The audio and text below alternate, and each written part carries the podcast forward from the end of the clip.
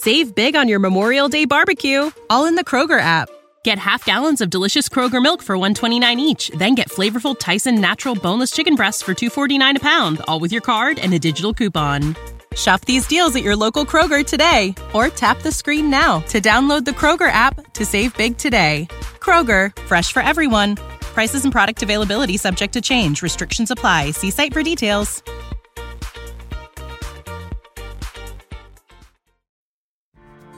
Spending some time reconnecting with nature this summer? Here's a camping hack from LL Bean to make your next trip the best yet.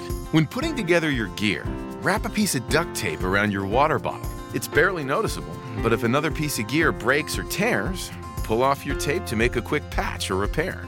For more camping hacks, visit youtube.com slash llbean. LL Bean. Be an outsider.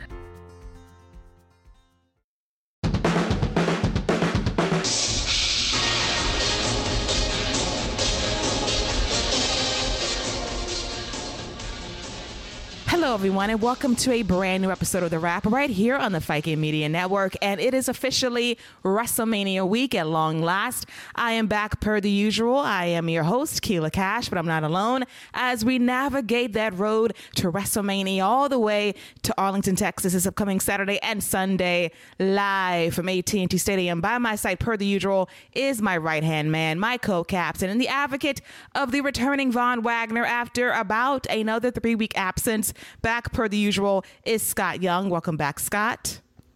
Thank you, Keila. It's always a, a pleasure to chop it up and talk the week that was WWE with you. Um, yeah, yeah. You know, I, I decided that this week was a good week to bring back Big Daddy V. Um, we've got some big things in the work, as you can see. Um, but you know, I don't want to spoil anything. But uh, yeah, we got we got big things in the work coming from Big Daddy V. He's just I tell him he's just talking too much. He said five words today. I told him his limit was two. He, he, he keeps going over that limit. We're gonna have a conversation about that. But uh, I thought he looked good. I thought he looked good. So, what are the minimum number of words he can say a week? So right now we're probably at like I, I can give him three. You know, I'm like, yo, you can get a solid three words out, and I, I think you can really pull that off. But he went like five or six this week, and I'm like, man, what are you doing? You know, let's not overstep our boundaries now. We're doing, you know, just give him a little bit, just give him a taste. You want a taste? You know, 2.0, just a taste. Baby steps. That's a bad name from bad creative. right, right, absolutely, right, absolutely. That is not how you build a sports entertainer by saying three words every single week. He must at least double his words by next week. If he can complete six words and a sentence, by the way, that would be growth for Von Wagner. I know that's a stretch to complete an entire sentence, but I know it's possible. Can't give him that much. I'm I'm stick I'm sticking with my I'm sticking hard to the three words. I'm gonna stay with that. After WrestleMania weekend, after Stand and Deliver, we'll talk about it. Okay, so he's going to graduate to Webster eventually to get all the words he needs to get out per usual or for the week. But enough of Hooked on Phonics with Von Wagner for the 90s kids out there. Also joining us is an OG to the Wrap from way back when, from that day one ish. The sexy OG grandpa himself back once again, Paul Fontaine. Welcome back, Paul. Hey. How's it going? Okay. Sorry. I was distracted. I was distracted. Um, I was just the thought of uh, Von Wagner speaking and and ma- make me wonder what I got myself into. Makes me think I got to give Scott one of these. Hang on.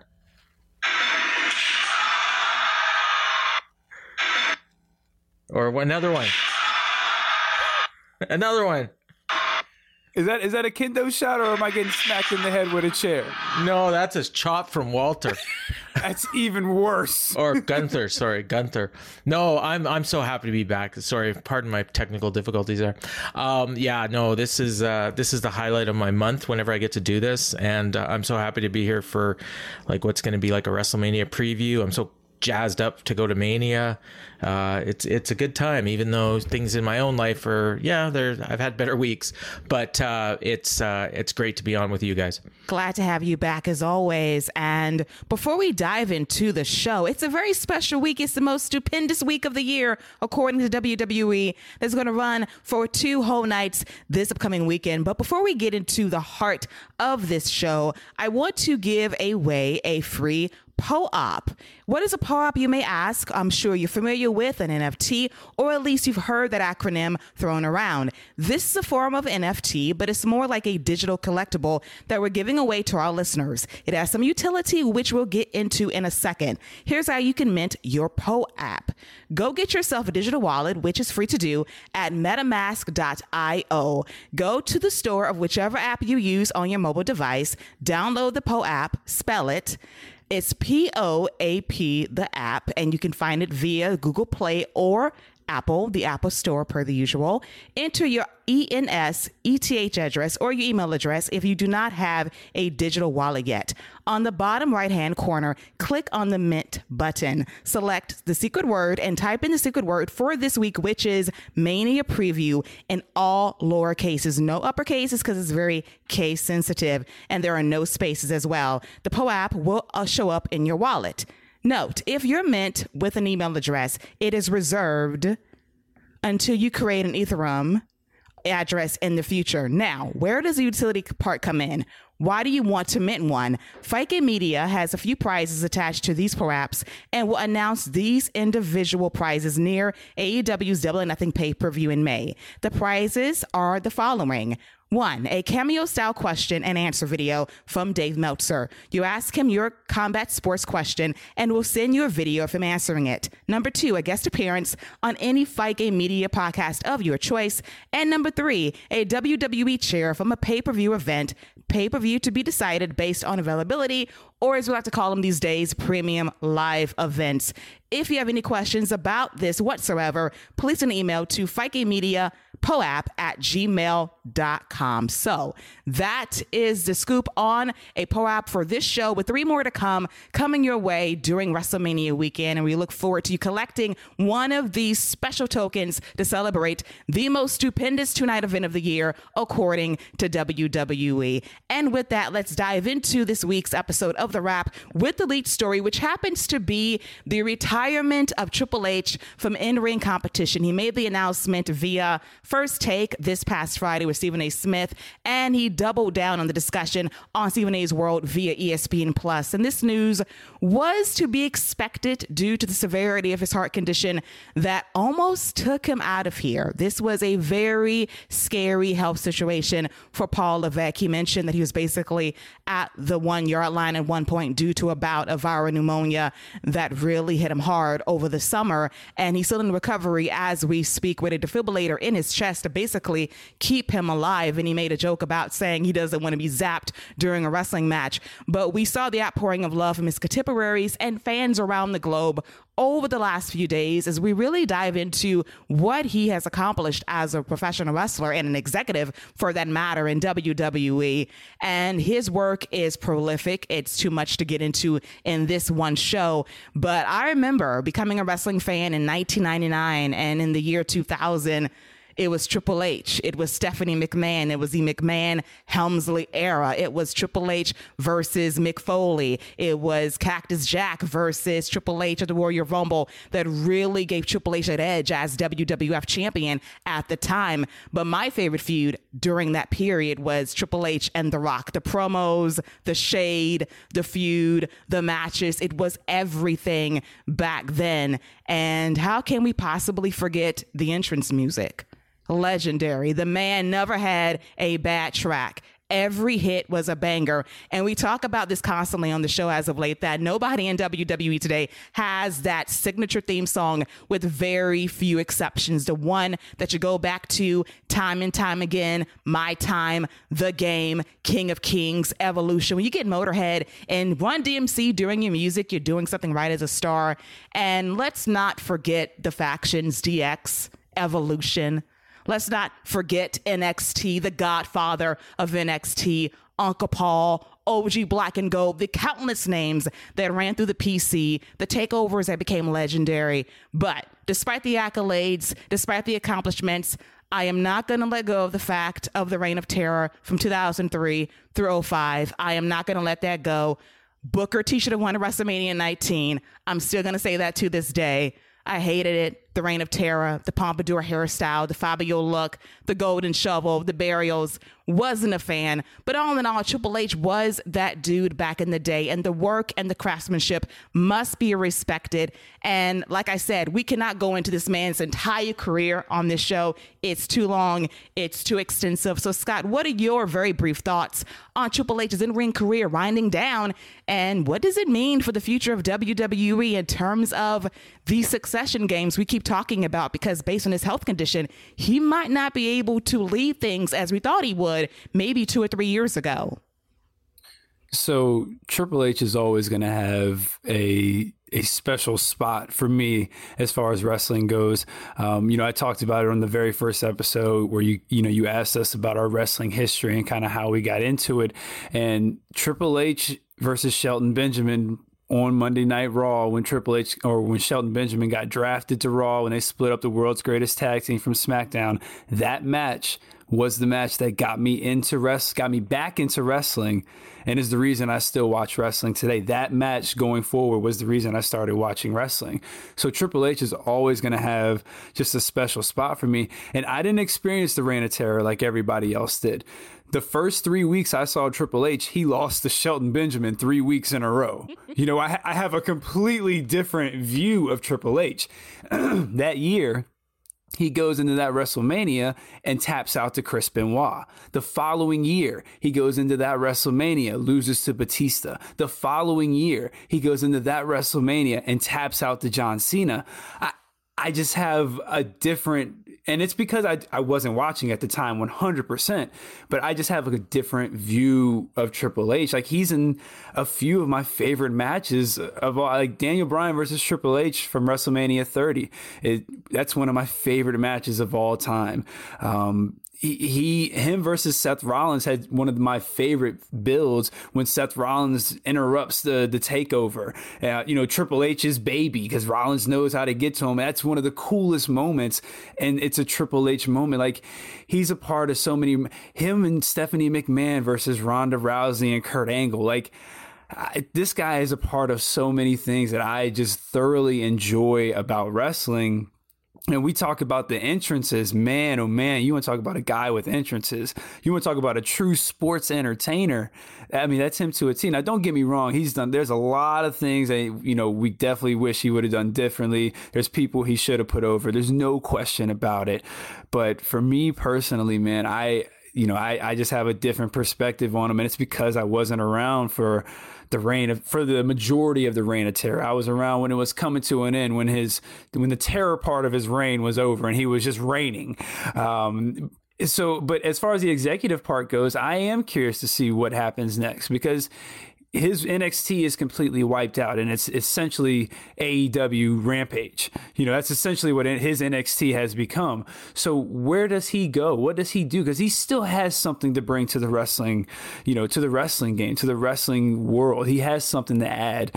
You know, whether it's it's you know storylines or whether it's just getting picking the right talent to build around. He's the reason Adam Cole is the top is is viewed as this top guy because Triple H had enough faith in him to build a brand around around him.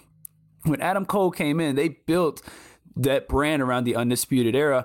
And Velveteen Dream was supposed to be the guy take it to the next level, but he's a sicko, so we had to get him out of here. Like, so things didn't, and Triple, and let's not act like Triple H just had people where he could keep for as long as he wanted. People were getting plucked left and right, and he's got to adjust on the fly and stuff. So, uh, for what he was, for the hand he was dealt, man, I thought he did a great job. And yeah, I'm I have no idea what happens. I'm very curious to see what happens because you can't let him go somewhere because he's too smart of a guy and he's proven it to just let go somewhere else and do something. So yeah, I'm very curious about it. But Triple H will always have a, a special spot for me as far as him in ring goes.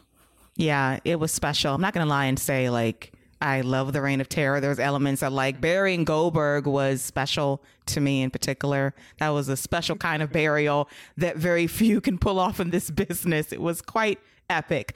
But I am proud to admit when I got WWE Anthology back in 2002 as a Christmas gift, I would play my time really loud and I would work the one way and I would do the strut, do the walk because that music will give you the motivation you need to get you through your day.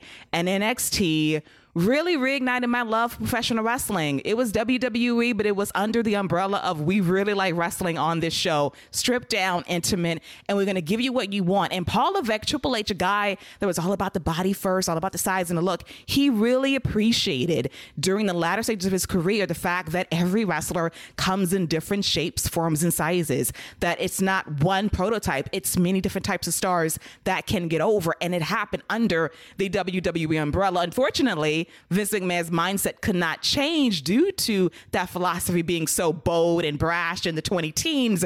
But for us to have the takeovers and have it not outside and have it outside of Full Sail and go to Brooklyn, Chicago, Dallas, Phoenix, Portland, New Orleans, just to name a few cities, that was big time. It basically laid the blueprint for AEW. And you see it via Dynamite and Rampage, the layout of NXT from three or four years ago. So his impact last last forever, despite the reign of terror that thankfully Scott skipped for the last 50, for the last 20 or so years. So, Paul, what are your thoughts mm-hmm. on Triple H's retirement from WWE as an in competitor and his future as an executive in WWE? So, I mean, I go back to, you know, longer than you guys, obviously. I'm, I'm older. In fact, uh, Paul Levesque is, you know, he's about 18 months older than me. So, you know, I've kind of, I've watched his whole career and I've kind of been the same age as him the whole way. So, you know, I'm looking at it from that perspective. And I remember him as Terra Ryzing and then, you know, under his own name, Jean-Paul Levesque and you know tagging up with William Regal, which not a lot of people remember from WCW, and then you know going to WWF and becoming Hunter Hearst Helmsley. And you, you talked about great theme music. Remember he had the da, da, da, da, da, da, da, da, you know, whatever that song's called, um, Beethoven, right? Yes. Um, yeah. I mean, you know, so he's always had the great theme musics and, and then, you know, and then DX and, uh, and, and Motorhead and, you know, all that great stuff. I, I'm, I'm partial to, you know, it's all about the game, you know, for me, that, that, that was always my favorite. Um, but, then you know you even when you talk about the reign of terror okay number one i mean he had some influence but he wasn't he didn't have the final say. And i think that the reason that he was built up like that and that he mowed everyone down was because they eventually were going to transfer that heat over to somebody else. And if you remember one of the biggest pay-per-views that they ever did was the wrestlemania where he wrestled batista. And i don't think that that is as big of a deal if we don't have the three years leading up to it of the reign of terror. So when when Batista finally beat him, that was a, such a big match because of that. And then you know, unfortunately, you know, things didn't work out to where Batista stayed. He could have been John Cena, but you know, he decided he wanted to be The Rock, and and go into movies, and you know, good for him. Um, you know, and then Triple H moves over into uh, being an executive and I'm glad Scott brought up Adam Cole because I've been thinking about this a lot, and somebody made a comment. I think they were just joking, but they were, you know, it's basically throwing shade and saying, "Oh, you know, Triple H has he ever had a memorable match in his career?" And I'm like, "Are you kidding me?" Like I I loved so many of his matches, and the style that he did, the main event style match, he basically transferred that over into the NXT main eventers. And I think it's one of the reasons why Adam Cole is now one of my favorite wrestlers is because he's basically doing the same match Triple H did for 15 years on top in WWE. And um and so now and now he's doing it in AEW and Keila you mentioned it like everything that's going on in AEW right now is an extension of what NXT was doing. And in fact, I actually think that what Ring of Honor is going to end up being is almost exactly the same as what NXT was from 2015 to 2019. It's going to be people that aren't on on the main shows of AEW mixed in with indie guys and running, you know, 3,000 to 5,000 seat buildings and putting on just killer shows, you know, maybe every 2 2 or 3 months. And I'm really looking forward to that. And as for what Triple H does next, I mean, I know with the heart issues, you know, people are speculating maybe he's not going to be able to be involved. Like, I think that that's a little over, like, simplifying things because the heart issues are most likely a result of all the steroids and you know getting himself into shape for these matches all the time and he's not going to be wrestling anymore so if it's just a matter of him being an executive and making decisions and all that yeah it's stressful but it's not going to put the same kind of pressure on his heart as working out 12 hours a day and and and taking steroids did you know? So i think he can be an executive. Now it's just a matter of whether or not vince has confidence in him. I think that's the bigger issue rather than his health. But i hope they look at the results and maybe realize that the success of AEW can almost be directly traced back to Triple H. Um, you know and, and if he was allowed to do the kind of NXT that he wanted to do, maybe AEW wouldn't have been as successful as they were. That is a very good point. And I think that the core issue with NXT was when they went head to head with AEW back in 2019, it hit that plateau. And the one great thing about NXT before 2019 was the fact that you had the era of the OGs. You had the Kevin Owenses and the Sami Zayns and Balor's. Then you flip the page to the Oscars and the Adam Coles. And then eventually went to Keith Lee in 2019, 2020 with Rhea Ripley and Shayna Baszler and Bianca Belair.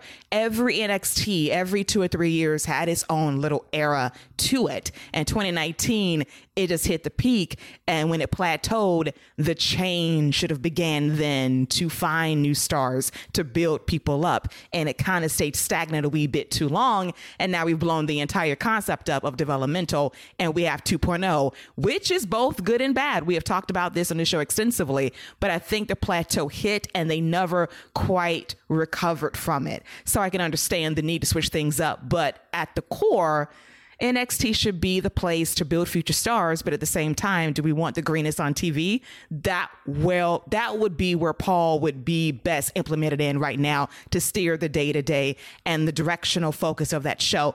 Shawn Michaels is there, the right hand man, literally directing traffic these days, and at least that's someone that is very aware of how to run the show, but the philosophies are completely different. And you see it reflected via AEW every Wednesday and Friday. You see the OGs from the Black and Gold day thriving because of the foundation that Paul Levesque set five or six years ago. NFL Sunday Ticket is now on YouTube and YouTube TV, which means that it just got easier to be an NFL fan, even if you live far away.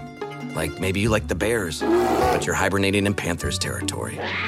But with NFL Sunday Ticket, your out of market team is never more than a short distance away, specifically the distance from you to your remote control. NFL Sunday Ticket, now on YouTube and YouTube TV. Go to youtube.com slash presale to get $50 off. Terms and embargoes apply. Offer ends 919. No refund. Subscription auto renews. What's up? It's Kaley Cuoco. When it comes to travel, we all have a happy place. I just went to my happy place. I just went to Maui, and it was truly amazing. Priceline has always been about getting you to your happy place for a happy price with deals you really can't find anywhere else. Like up to 60% off select hotels in Costa Rica or five-star hotels for two-star prices in Cabo.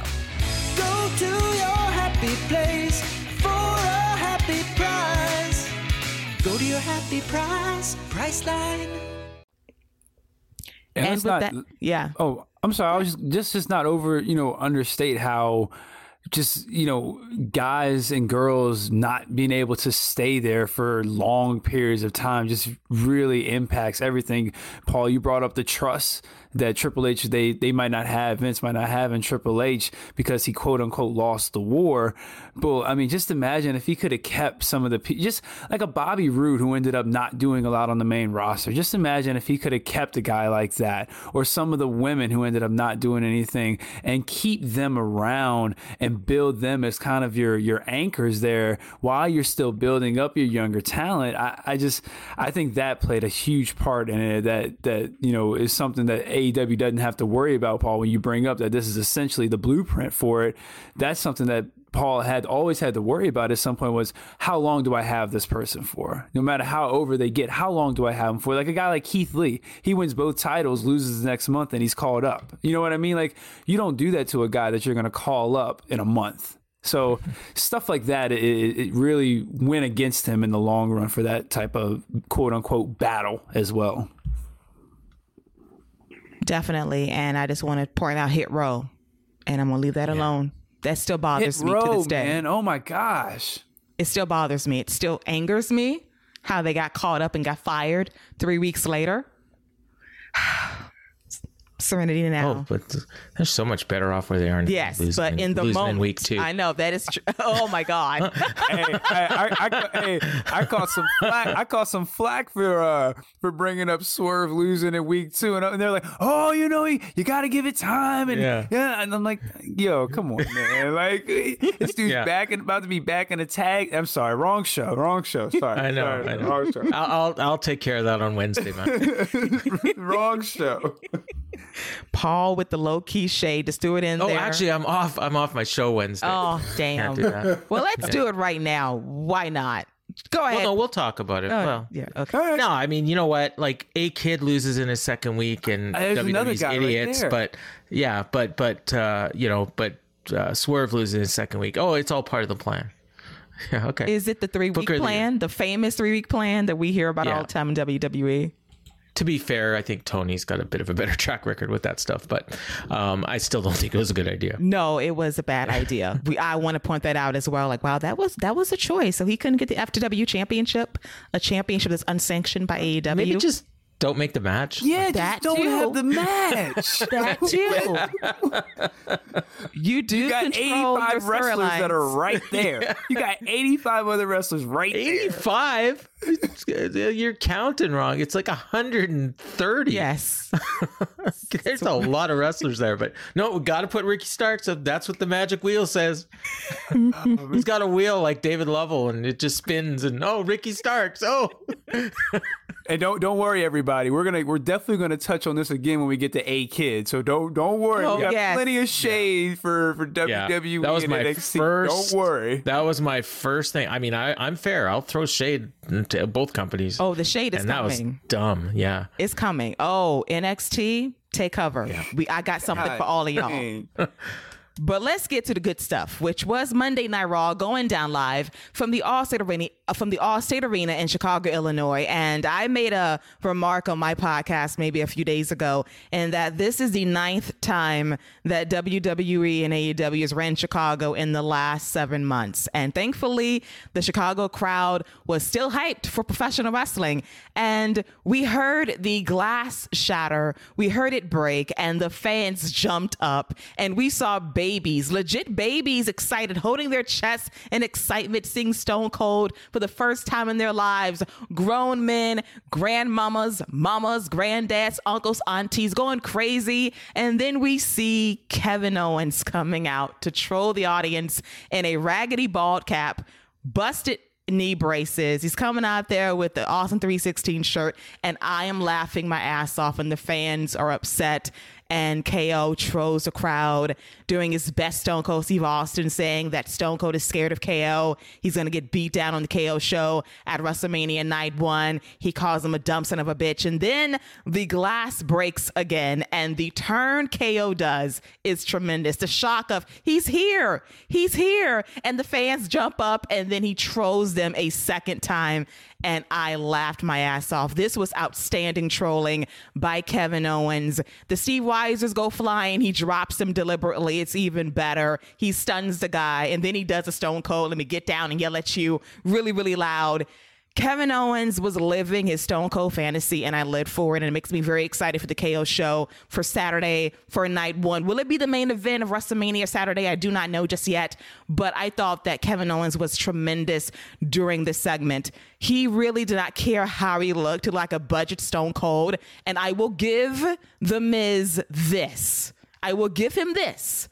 11 years ago, he came out as The Rock and he fooled everybody for a good solid minute. The profile, the strut, the walk, the shades. When he got in that ring, they realized, hmm, Rock's skinny and white.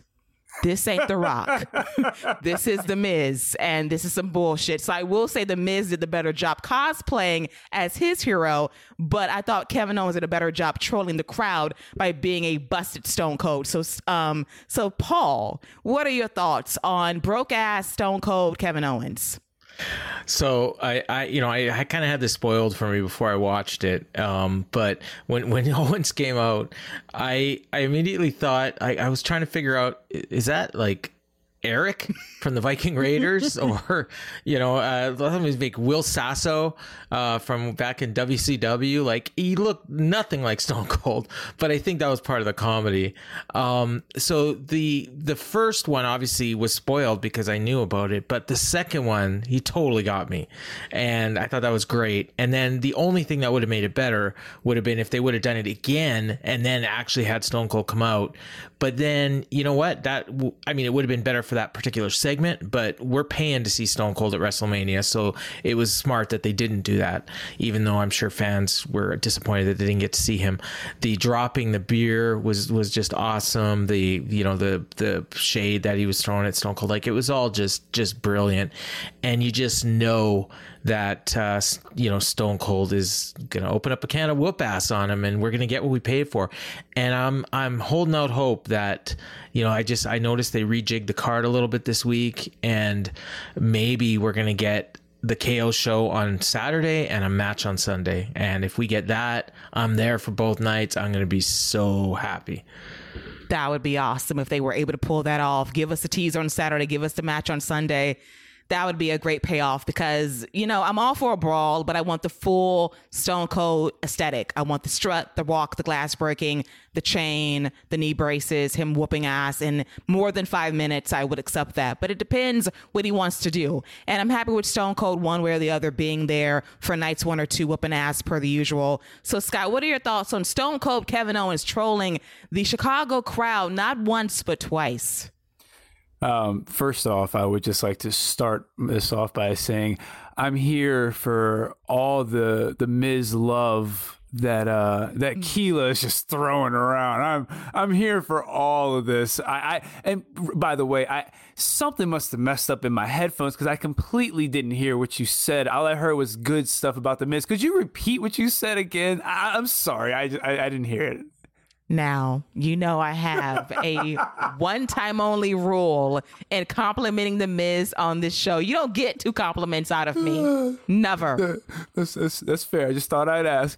Um, no, Kevin Owens is, is absolutely fantastic. Um, the first one, you know, you knew that was coming, but the second one got me too. And I, man, it's the crowd reaction is was just great to watch. And you can tell when a real reaction is happening when the glass shatters, people got up out their seat. You know, people were excited. When that second glass shattered, people really bought into it like, "Oh, he's really coming." And Kevin Owens, talk about great facials. When when that glass shattered and he did that facial, that was excellent. And then he turned it into that little gotcha grin. Man, fantastic all around. Paul, you brought up he dropped the beers when he couldn't catch them. You know, he ain't got no hands. That was a nice touch. And then he, then the the, the cameraman or the, the beer tosser gets in the ring and he gets in. He does get in very awkwardly, and he's like, "Well, that was weird." Um, so just little touches like that the knee braces not being taped up all the way him keeping the beard of all things to keep you know as he's with this costume I, I, just love how he it's it's a you could tell he didn't care about it he knew he was going to get him just by the music and he just here to, to make fools of people this is absolutely brilliant. I am completely okay with not getting Stone Cold until WrestleMania. Um, I'm completely okay with that.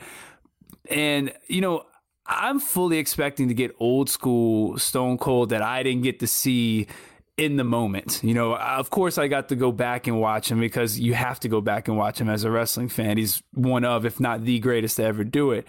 But to see it, it, to be in the moment is a completely different thing and so i'm i really hope and i'm fully expecting him to come out old like just old school stone cold jean shorts or the or the the black trunks. Either one I'll take. You know, either one I'll take. But I need the knee braces on. I need the shirt off. I need the vest.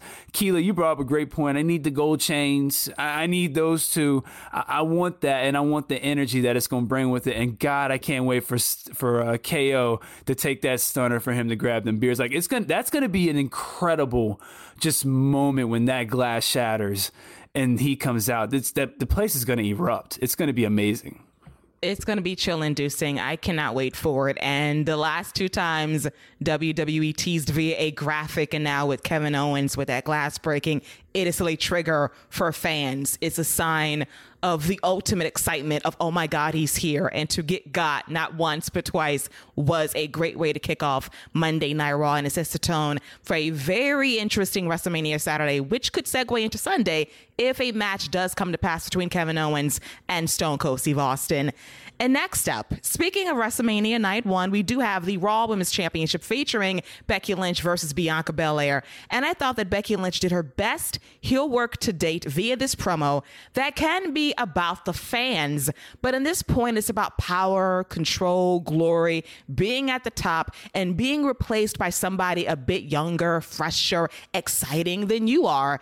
And it was about Becky's insecurities of being replaced by Bianca Belair. I wanted this from the moment she turned heel. We got it two weeks before WrestleMania, which was good. And apparently, Becky had Rue up one night and she thought to herself, let me fire up the Disney Plus. Let me go to the app. Let me check out Cinderella. Let's look at Maleficent. Let's check out the evil queen from Snow White. Let's look a little bit at Cruella, shall we? She went for every Disney villain imaginable to craft this promo. And I love the content. I don't know how the fans are going to react in Arlington, Texas. That is going to be the big test. It's a traveling crowd. Do they really buy into this Becky Lynch heel turn? Because they need to buy into this in order for Bianca Belair to get over at WrestleMania. Will she win the title? I do not know. I expect the match to be great. And in my humble opinion, this should be the night one main event, which I'll get to shortly when we get to SmackDown. But I think for the story of the ponytail being Bianca's crown, which was a great line by Becky Lynch, the attention to detail of she didn't mean to hurt me, but I meant to hurt her. And I love that. Like, where was this six months ago when you were feuding with Liv Morgan? Make it make sense add a bit of that heelness that we care about. Don't play to the fans so much. If you want to be a bad guy, embrace that shit. Embrace your own mortality, so to speak, as being at the top of your game and the need to have that championship as your crutch. The most important thing in your life, you would do anything to get it, you do anything to keep it, and you would do anything to have it with you post WrestleMania. So, Scott, what are your thoughts on Becky's promo heading into the home stretch of her feud against Bianca Belair heading into WrestleMania next Saturday? This promo, I, I feel like you know, I talked about it last week. How I was kind of leaning more into B- Bianca probably winning, even though I didn't have that much confidence. This promo right here gave me more confidence in Bianca winning that match than anyone before because now I feel like we're starting the story of Becky Lynch turning back into that babyface Becky Lynch. Because we you mentioned that she talked about Bianca, you know, being the younger, more, you know, how the fans chose Bianca over her and stuff like that this is the insecurity starting to show a bit. Now we're going to see Bianca take advantage of that. She's going to beat Becky Lynch. This is what I, this is how I'm taking this promo as far as the story goes. Be- Bianca's going to beat Becky Lynch, and now Becky Lynch is going to be like, "What? What is it? What was it that I'm missing? What am I missing that I don't have? What does Bianca have that I don't have? What was, what what did I have before that made me the man that I don't have now?" And then she's going to realize it's the fans. She's going to cut this passionate promo over the next year, which is going to get us to the Becky Lynch Ronda Rousey match at WrestleMania in LA. Big time match, big time Bex. Well, it won't be big time Bex anymore. She'll be back to the man because that's that's that's where I'm thinking this is all eventually leading back to is her on this redemption path of gaining the fans' trust, much like what Seth Rollins had to do. You know, when he was trying to become the, the top babyface, he had to earn the trust of the fans because he had been evil for so long. Becky Lynch wasn't evil for so long, but I think that's the story that they're going with. You know, she went after one of the big baby faces that WWE had done a good job of building up. She destroyed that momentum. The fans didn't like that. So now she's going to start this redemption path. And I think this promo really kind of set that in motion just with the beats that she was hitting. Um, the Disney villain over the top. If that's what she needs to do to start being the bad guy, then I'm I'm here for it. That's what Bianca needs to get over because yes. she's Bianca. Bianca can't touch her on the mic. I'm, I'm sorry, it's just not going to happen. Bianca needs Becky Lynch to be the bad guy, to be the the person that the fans rally against, so Bianca can get them to rally. Bianca's going to be able to do some incredible things at WrestleMania when the lights are the brightest. We've already seen Bianca shines the she shines the brightest. She is the EST for real. That is that is not just a, uh, a gimmick. That is her for real. So I have no. There's the the match will be fantastic. Be, Becky has to continue channeling the villain and make sure that people want to see her get hers. And I thought this was fantastic. And the little beat she hit on seemed to indicate this is going to start that redemption path, and Bianca's going to win the title. I have a lot of faith now. Bianca ends up winning that belt.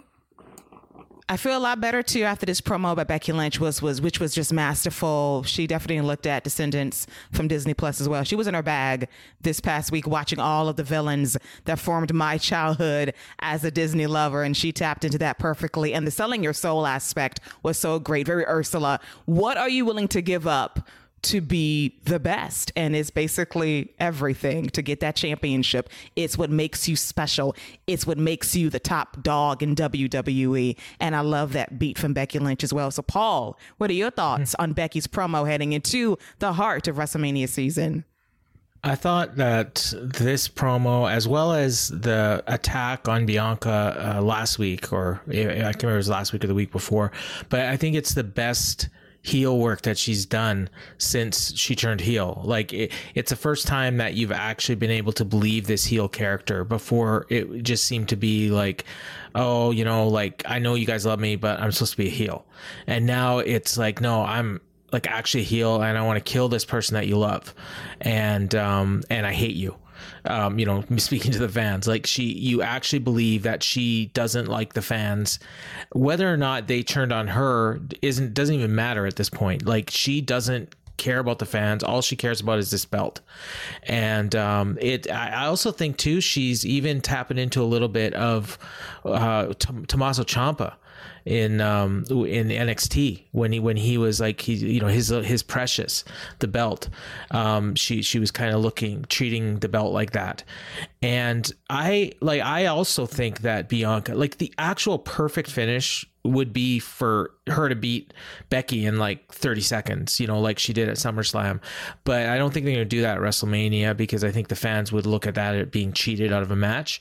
So I do think they're going to have like a real match. And Bianca's such a great baby face that um, you know, I think whether the fans are going to cheer Becky when she comes out because that's just the natural Pavlovian reaction to the music and everything, unless she changes the music, which is very possible after that promo.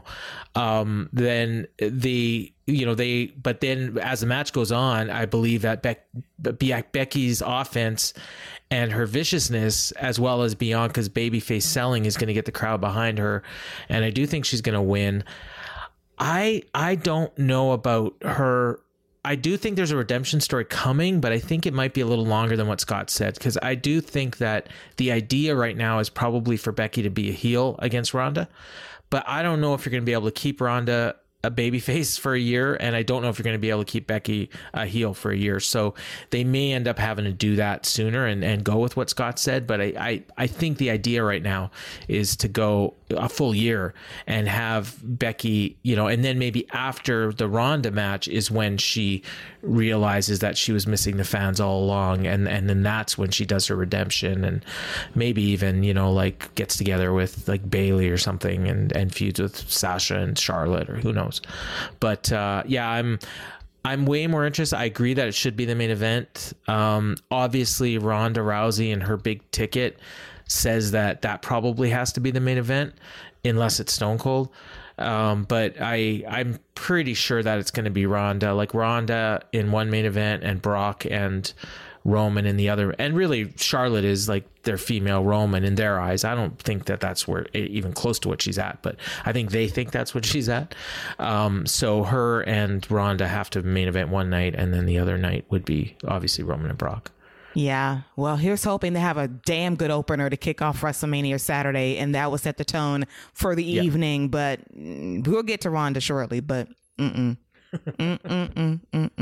This has been a mess. We'll get to that eventually, but let's tackle the main event, shall we? So, Seth Rollins is a man without a path to WrestleMania once again, and this week he decides to hijack AJ Styles' match against Edge at WrestleMania's night one or two, still judged by WWE at this point. Online it says night two. From SmackDown on Friday it says night two or night one. It's confusing. They don't know what they're doing yet. We'll find out as we get closer to WrestleMania. But Seth wants AJ's match, and Adam Pearce and Sonya Deville are more than happy to give Seth one more chance to find his own way to WrestleMania by beating the phenomenal AJ Styles. And despite the lunacy of this storyline, the matchup once again was pretty damn good. Seth and AJ have tremendous chemistry together. The main event was great. The crowd in Chicago woke up for the key spots towards the end. And when AJ Styles goes for the phenomenal forearm, Edge appears. No blue spotlight this week. He swings a chair at AJ Styles' back, draws a DQ, and Seth Rollins' path to WrestleMania is locked down once again because AJ remembered that, oh shit, Edge wants me exclusively. And at the same time, Seth remembers that, hey, dude, you broke into Edge's house. He's not going to give you a WrestleMania match outright. He remembers mm-hmm. now. You made him bitter. You broke in his house. You drank his orange juice and his carton of milk, by the way. Put your feet on his table. You piss on his territory. So, no WrestleMania match for you, son. And Seth Rollins lost his mind. He tore up the ringside area. He tore at the ring post, the barricade, flipped over the announce table, and said, This is some bullshit. He deserves his match at WrestleMania. He deserves a WrestleMania moment. And Monday Night Raw would not start until he gets just that. Now, Saturday afternoon, there was a text message leaked by WWE social media that told Seth Rollins that he must report to Vince McMahon's office promptly at 9 a.m. Monday morning from the global headquarters. Now, what Ooh. will this conversation be about? Is it Cody Rhodes related heading into possibly night two of WrestleMania? Is it true that Vince has adopted Cody as his son after all of this time?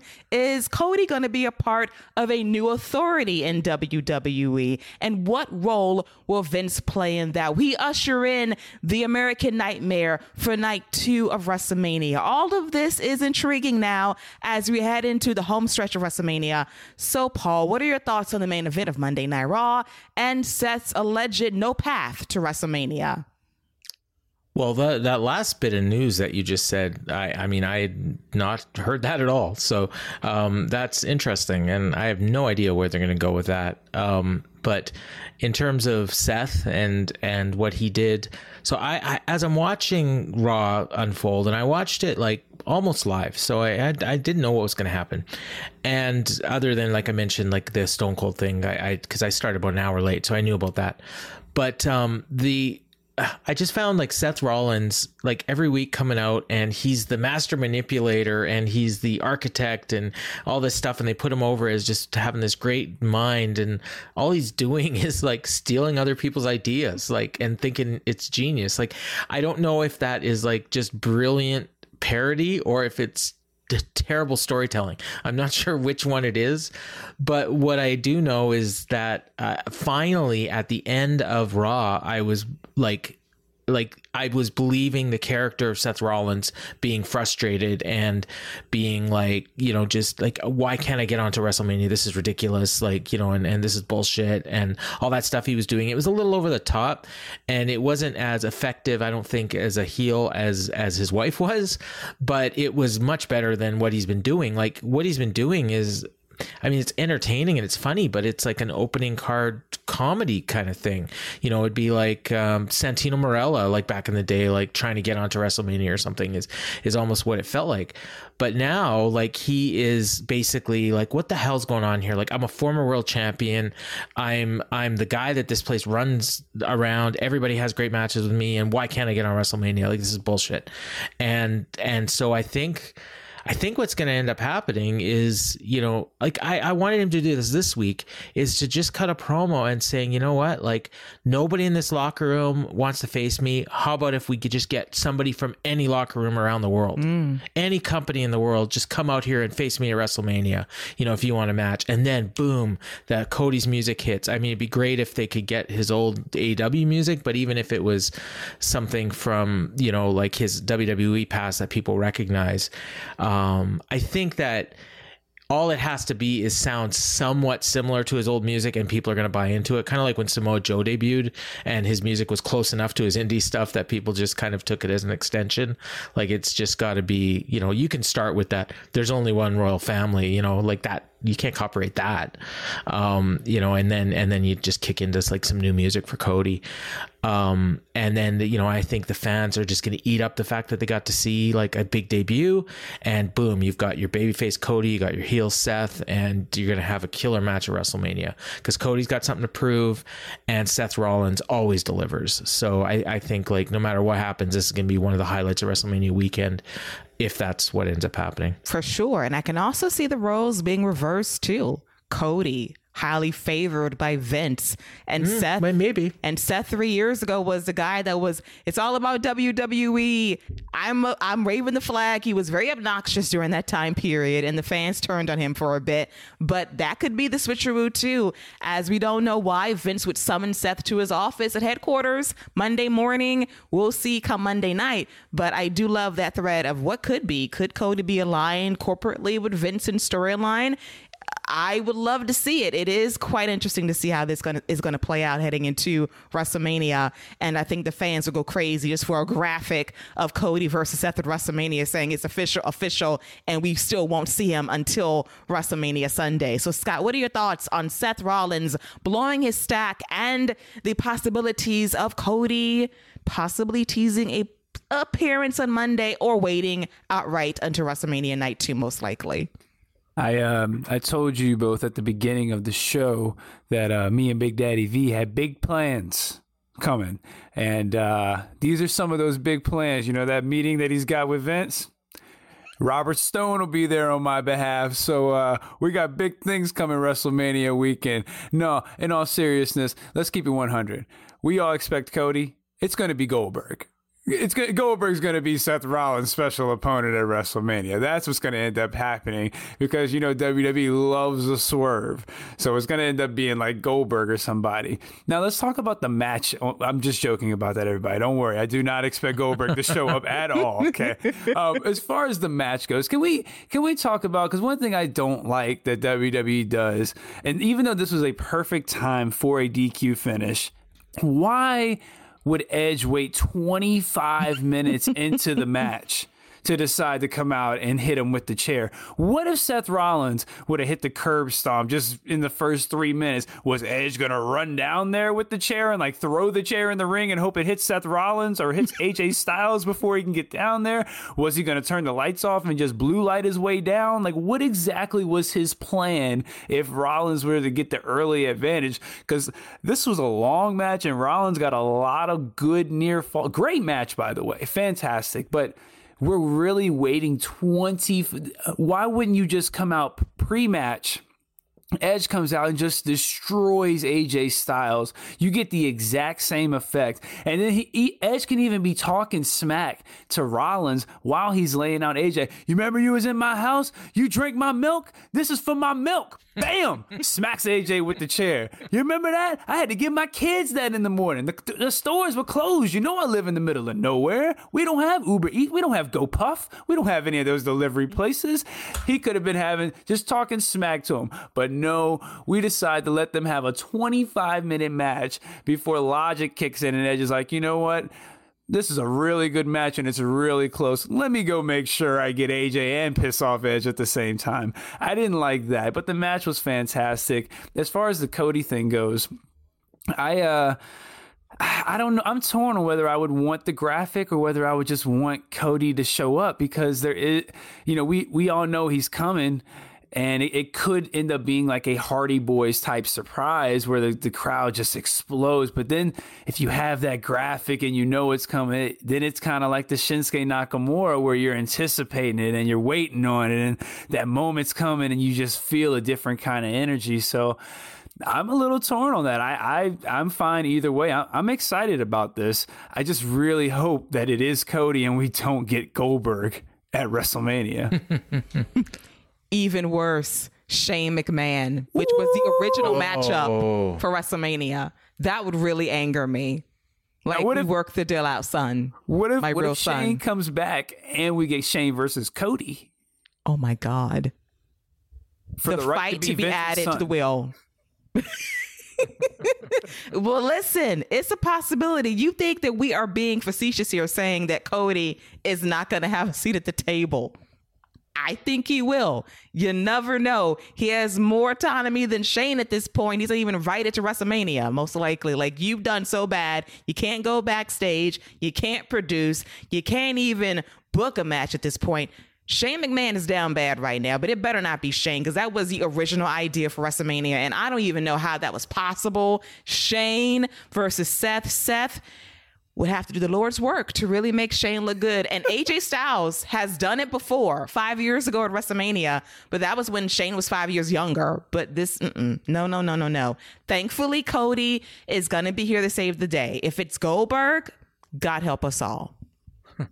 Just saying, as we make that smooth transition to NXT 2.0, which went down per the usual from the WWE Performance Center in Orlando, Florida. And I have to mention that for the first time in a minute, we got to hear Glorious in all of its glorious glory by Robert Roode. The robe, the music, CFOs got their money this week. They got the interesting plate in its totality. I loved it. And it was a really good match that Roode had with Bron Breakker. Bron continues to impress. My only drawback is don't make Robert Roode look weak 24 hours before his match by losing to Dominik Mysterio on Monday Night Raw. Book the man strongly from show to show to give the fans a reason to care. And that's why they was kind of dry because he knew the outcome was academic, but the body of the match, the notes were really good. Love the near falls of the spear to Roode, courtesy of Breakker, the glorious DDT that Roode hit on Breakker as well. And when Roode went up top, which he really does, outside of a blockbuster, he gets caught with that pop up power slam for the win. A great finish. And then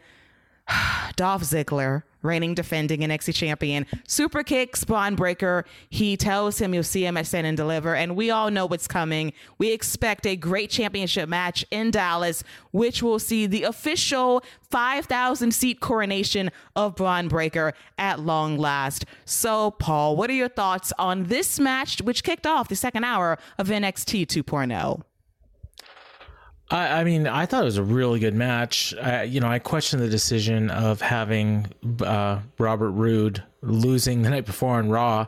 Um, you know, but I don't think it really mattered to the fans that were there or the, necessarily even the people watching. I, you know, I think everybody, everybody that's watching NXT at this point kind of knows the deal and figures, okay, you know what what happened on Raw doesn't really matter in terms of NXT. Like we got to see an OG NXT guy against you know the up and coming star, and and this was.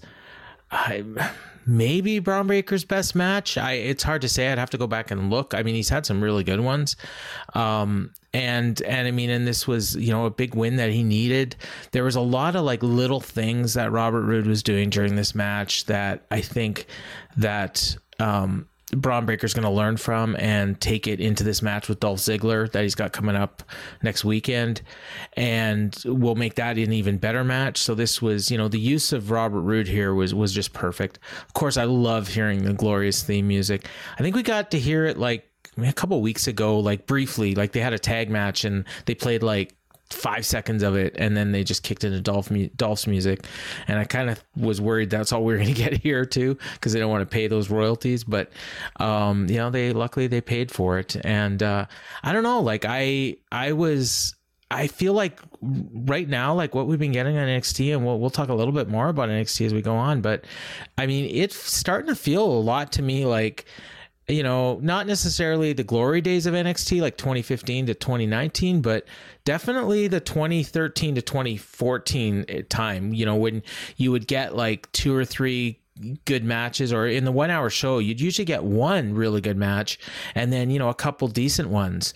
And we're getting like at least two good matches every week and this was definitely one of them I've noticed at Switch as well that there's been less greenness, thankfully, for NXT Level Up on Peacock, as we said should be the training ground for people not ready for TV. Here's hoping they adhere to that forever moving forward, as this show has been a lot better. There was a lot less fluff this week as well. There were some still some uh, moments, but mostly this is a show for the last two weeks that really had two or three matches that stood out in a good way, and Breakker and Roode was a prime example of that. And I really like the change in focus. My perfect ideal NXT is a hybrid of black and gold and trying to find new stars for the future. And Bron Breakker definitely fits that category. So, Scott, what are your thoughts on this matchup with Robert Roode bringing it back glorious style, at least for one week? When I heard the song and it went past the preview that you get on Apple iTunes, I the first person I thought of was you, Keel. I was like, oh, I know she is so happy right now. She's getting the full theme, the full music. They went ahead and paid that. The con came through. The con said, "I got y'all this week. I'm gonna take care of y'all this week." Uh, the matchup was was fantastic. Uh, Bron Breakker has, I mean, let's uh, as far as matches in front of a crowd, he's probably had what 50, maybe 50 at this point. I, I mean. I, I think for what he, for the limited amount of experience he's had and don't and he's definitely worked with some incredibly experienced guys, some veterans who are great at the game, but he has just been he has more than held his own. Um, he, you know, he he's never he never looks out of place. He never looks lost. At least to me, you know, I'm a novice eyes. You know, I've never been in the ring, but for me as as a viewer, he doesn't look lost out there. He looks like he belongs in the ring with these guys, and he to, for real, he looks like the next big thing. Like that's that's how you want him to come off, and that is how he comes off. Like he comes off like a big deal when he eventually does show up on Raw and SmackDown and makes that big move. I, I he just has something about him where he feels like a big deal. Let's talk about Big Bob, Big Rob. Um, you know, I love the the little things he was doing during the match. Like when he when he went to pin Bron Breakker one time and he transitioned right into doing push ups and was looking at him. You know, gave him gave him a little taste of the Scotty right there. So I I, I love uh, what Robert Roode has done. He's fantastic. You know, I mentioned it earlier. He's a guy. I just imagine if he could have really just established his roots in NXT and just been a, a top tier NXT guy. You know, as kind of the standard bearer, like Ciampa was. Just if he could have been that with that group that came in, just he he's fantastic. So I was really happy to see that match you know we're not gonna we're not gonna talk about how he got pinned by one of the by one of the the pillars in Dominik Mysterio, but uh, you know that that's a whole another subject. Last time I talked to Ill Will about a Mysterio, I got you know kicked off the the feed, so I won't say anything bad about him this time. I don't want to get kicked off the show.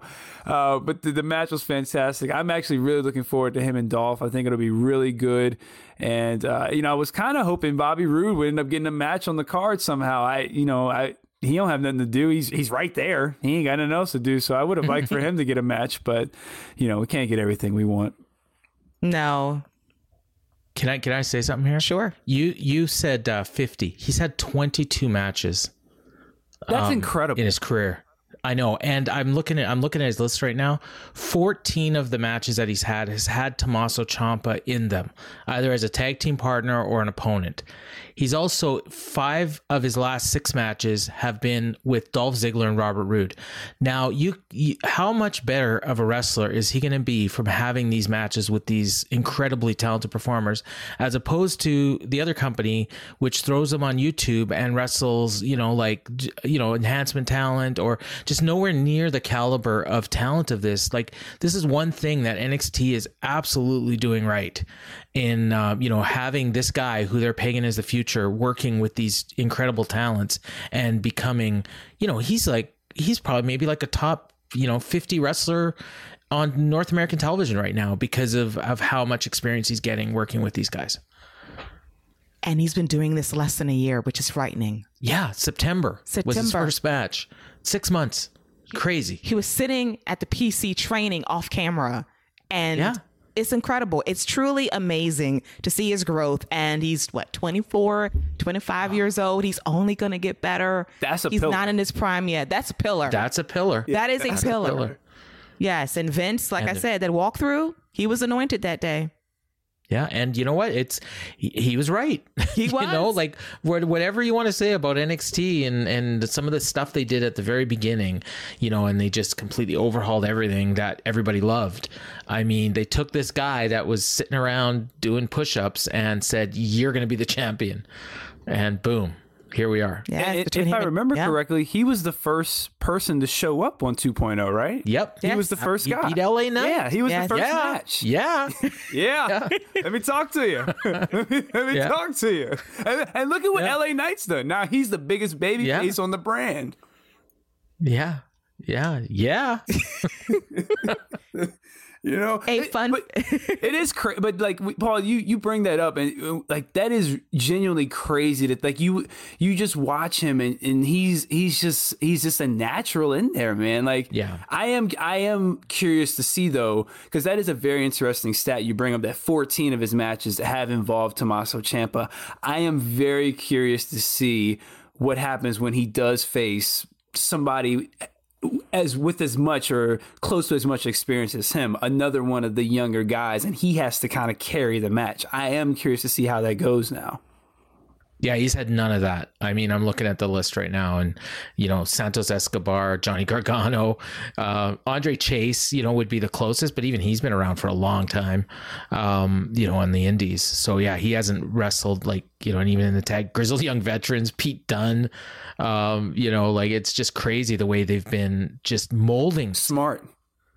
Yeah, absolutely, absolutely. Yeah, and he's definitely holding up his end as well. It's just just two person show, and he's definitely holding up his end and then some by being absolutely special with the things he can do in the ring for his experience level, which will get better in the years to come. And that's one of the good things about 2.0. You find a diamond in a rough like a Bron Breakker. Who I did not know was Rechsteiner because they changed his goddamn name night one. I was thrown off. I'm not gonna lie. Like, who the fuck is Bron Breakker? Oh, Bronson Rex yeah. Steiner, the really Took you two seconds Yes, when he's like, I thought you know, about yes. I said, oh, he went to Kennesaw State and you changed his fucking name. The best name you I watched got. him play. Yes. I watched him play. I, I'm sure you did too. Yeah. Keila. yeah. Hey, we we got that on uh, one of the one of the uh, cable channels up here. Yeah, I was like, okay, the name threw me off, but I know the face very well, and like he's has it, and it's just amazing to see him grow and flourish on 2.0. And speaking of growing and flourishing, let's talk about A-Kid, shall we? And that this is one of the more frustrating things I have to say about this week's 2.0.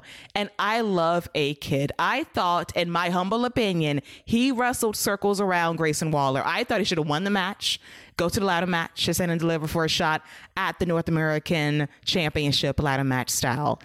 He loses, of course. He gets a second chance match against Roderick Strong and Cameron Grimes this upcoming Tuesday to make it to stand and deliver. Here's my thing. Week one, he's up against Kushida. He wins, but he gets no entrance. He's just in the ring. Second week, he gets his music, but no formal entrance, and he loses. Week three, he will most likely lose again to Cameron Grimes, who is trying to win a championship in honor of his late father. If you're trying to tell a story with Cameron Grimes and you're going to crown him the new North American champion, presumably at Stand and Deliver, why would you debut A-Kid in the middle of a storyline that tugs at the heartstrings? Was there a need for A-Kid to be on this show prior to Stand and Deliver? Why not wait until post Stand and Deliver to reset post WrestleMania season, get him on the show, rack him up with wins, and let him be a difference maker on Tuesday nights? Why debut him a month ahead of Stand and Deliver, and you're gonna have him lose week two, lose week three, and he'll be an afterthought when he is really better than half of this fucking roster? It's very confusing to me. You're not forced to do this. You have a choice to do the right thing via competent booking, which did not exist for A-Kid this week or this upcoming week for that matter. So, Scott, what are your thoughts on the presentation of A-Kid on 2.0 thus far? Oh man, I, they did great video packages on him. They hyped him up. He has a really good match with Kushida. You know, you bring him in versus Grayson, and you know once they announced this match, I was like, well, this is a bad idea. I mean, you have two guys who shouldn't be losing. Grayson Waller shouldn't be losing any matches. He's he's been built up as probably your top heel on the entire brand. A-Kid shouldn't be losing because he's a guy that you should be building up as one of your future top guys on this top on this brand. And you bring up Cameron. I'm glad you mentioned the Cameron Grimes thing because I was going to talk about it. He's talking about you know how he's doing this for his his father who passed, and the last thing that was the last thing he talked about was him being a you know a WWE superstar, and now he's trying to you know win a title in his name. So he he can't lose. He there's no way he can lose this triple threat match next week. So what do you do with A-Kid? You know, are we going to have him versus Roderick Strong at the at Stand and Deliver? Because that'd be a great match. But why does he need to lose two matches to get there? You know, we why do why do you need to lose matches to get to a to build to a big match when you're just debuting? Like that could be done with a simple backstage segment. You know, Malcolm Bivens comes in, talks some smack. A-Kid smacks Malcolm Bivens. There's Roderick Strong. We have a match. Bam, boom, we're done. Nobody has to eat a L. I mean, I just did that in 10 seconds. You, I mean, just imagine what you guys could do if you really thought about an idea for A-Kid to get him on the card. I mean, this, it's crazy. So now we're not going to have A-Kid on the card. We're not going to have Roddy on the card. I mean, that's really that that's that's unfathomable to me that you would have those two guys not on the card, not wrestling each other. I mean, what is what is the mindset there? I, I, I you want to put on the best matches possible. You're trying to sell out this big arena for this show. Why wouldn't you have a match like that when you know it's going to be wrestling purists there? Oh, uh, Roderick Strong versus A-Kid. Yeah, I'll go to that in the morning. You need stuff like this to attract those fans, and this is a match that would do that. And so I, I, I have I don't understand what they're doing with A-Kid the present everything about the presentation until he was actually presented was really good. Everything after he has been presented has just been like, what are we doing? What what's the game plan here? Like you debut this guy and and now what? Now he's now he's just he's literally just a guy. He he's literally just a kid on the roster. He's not even a kid anymore. He's just a kid on the roster. What what do you do? I mean, you know, it's it's whatever. It's it's 2.0 the A champion is going to end up losing. Cameron Grimes gets his redemption story, but I, what do we do with A-Kid going forward? I know, but I know what Trick Williams is going to do. Get a mama, which was which was tremendous. By the way, I love that line. Trick Williams, one of the best finds on 2.0, and that line was tremendous. It could not save A-Kid from losing, but it softened the blow just a touch for the greatness of Trick Williams on the mic alone. So, Paul. We are two weeks into the A-Kid experiment. Week three is always a test for WWE loyalists. Will it flop? Will it be a hit? Will he be simply insignificant on this show by the time Stand and Deliver rolls around? Do you still have hope for A-Kid, or should he go back to NXT UK and thrive there? Because right now, NXT USA isn't doing it much for me. So when when I heard that A-Kid was coming to NXT, like I've I I'm one of the few people that actually watches NXT UK every week, and he is one of the highlights of that show. Uh, oh, it has been ever since he signed, I think two and a half years ago, and I um uh, as soon as they announced that he was coming, like I liked the video package that they did, but I said this dude has no chance here. He is just not at all what this this company uh, as a whole and you know even this brand uh, in, in a micro is about like he's he's a good wrestler but his look is very generic. He can't do a promo. He doesn't really have a character. So for me it's like he's you know Pete Dunne but not as established as Pete Dunne. And if Pete Dunne came along now, he would last like three weeks. Um, be the only reason he got over is because he had those killer matches in NXT UK and then came over and during the original Black and Gold and was positioned properly. So I'm not surprised. I'm just surprised at how fast it happened. And even like you guys have mentioned, you know, like the fact that he lost is one thing this was like 30 second squash. Like this was, you know, like two moves, boom, stunner, match is over.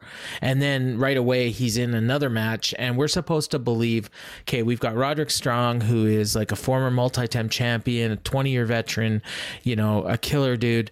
We've got Cameron Grimes who has this incredible story of, you know, trying to please his dad and become a champion and all this stuff and we've got A-Kid and and you know oh and he you know and and he's mad that he lost um you know so of those three I don't see A-Kid winning this match, so it's going to be, you know, another loss for him.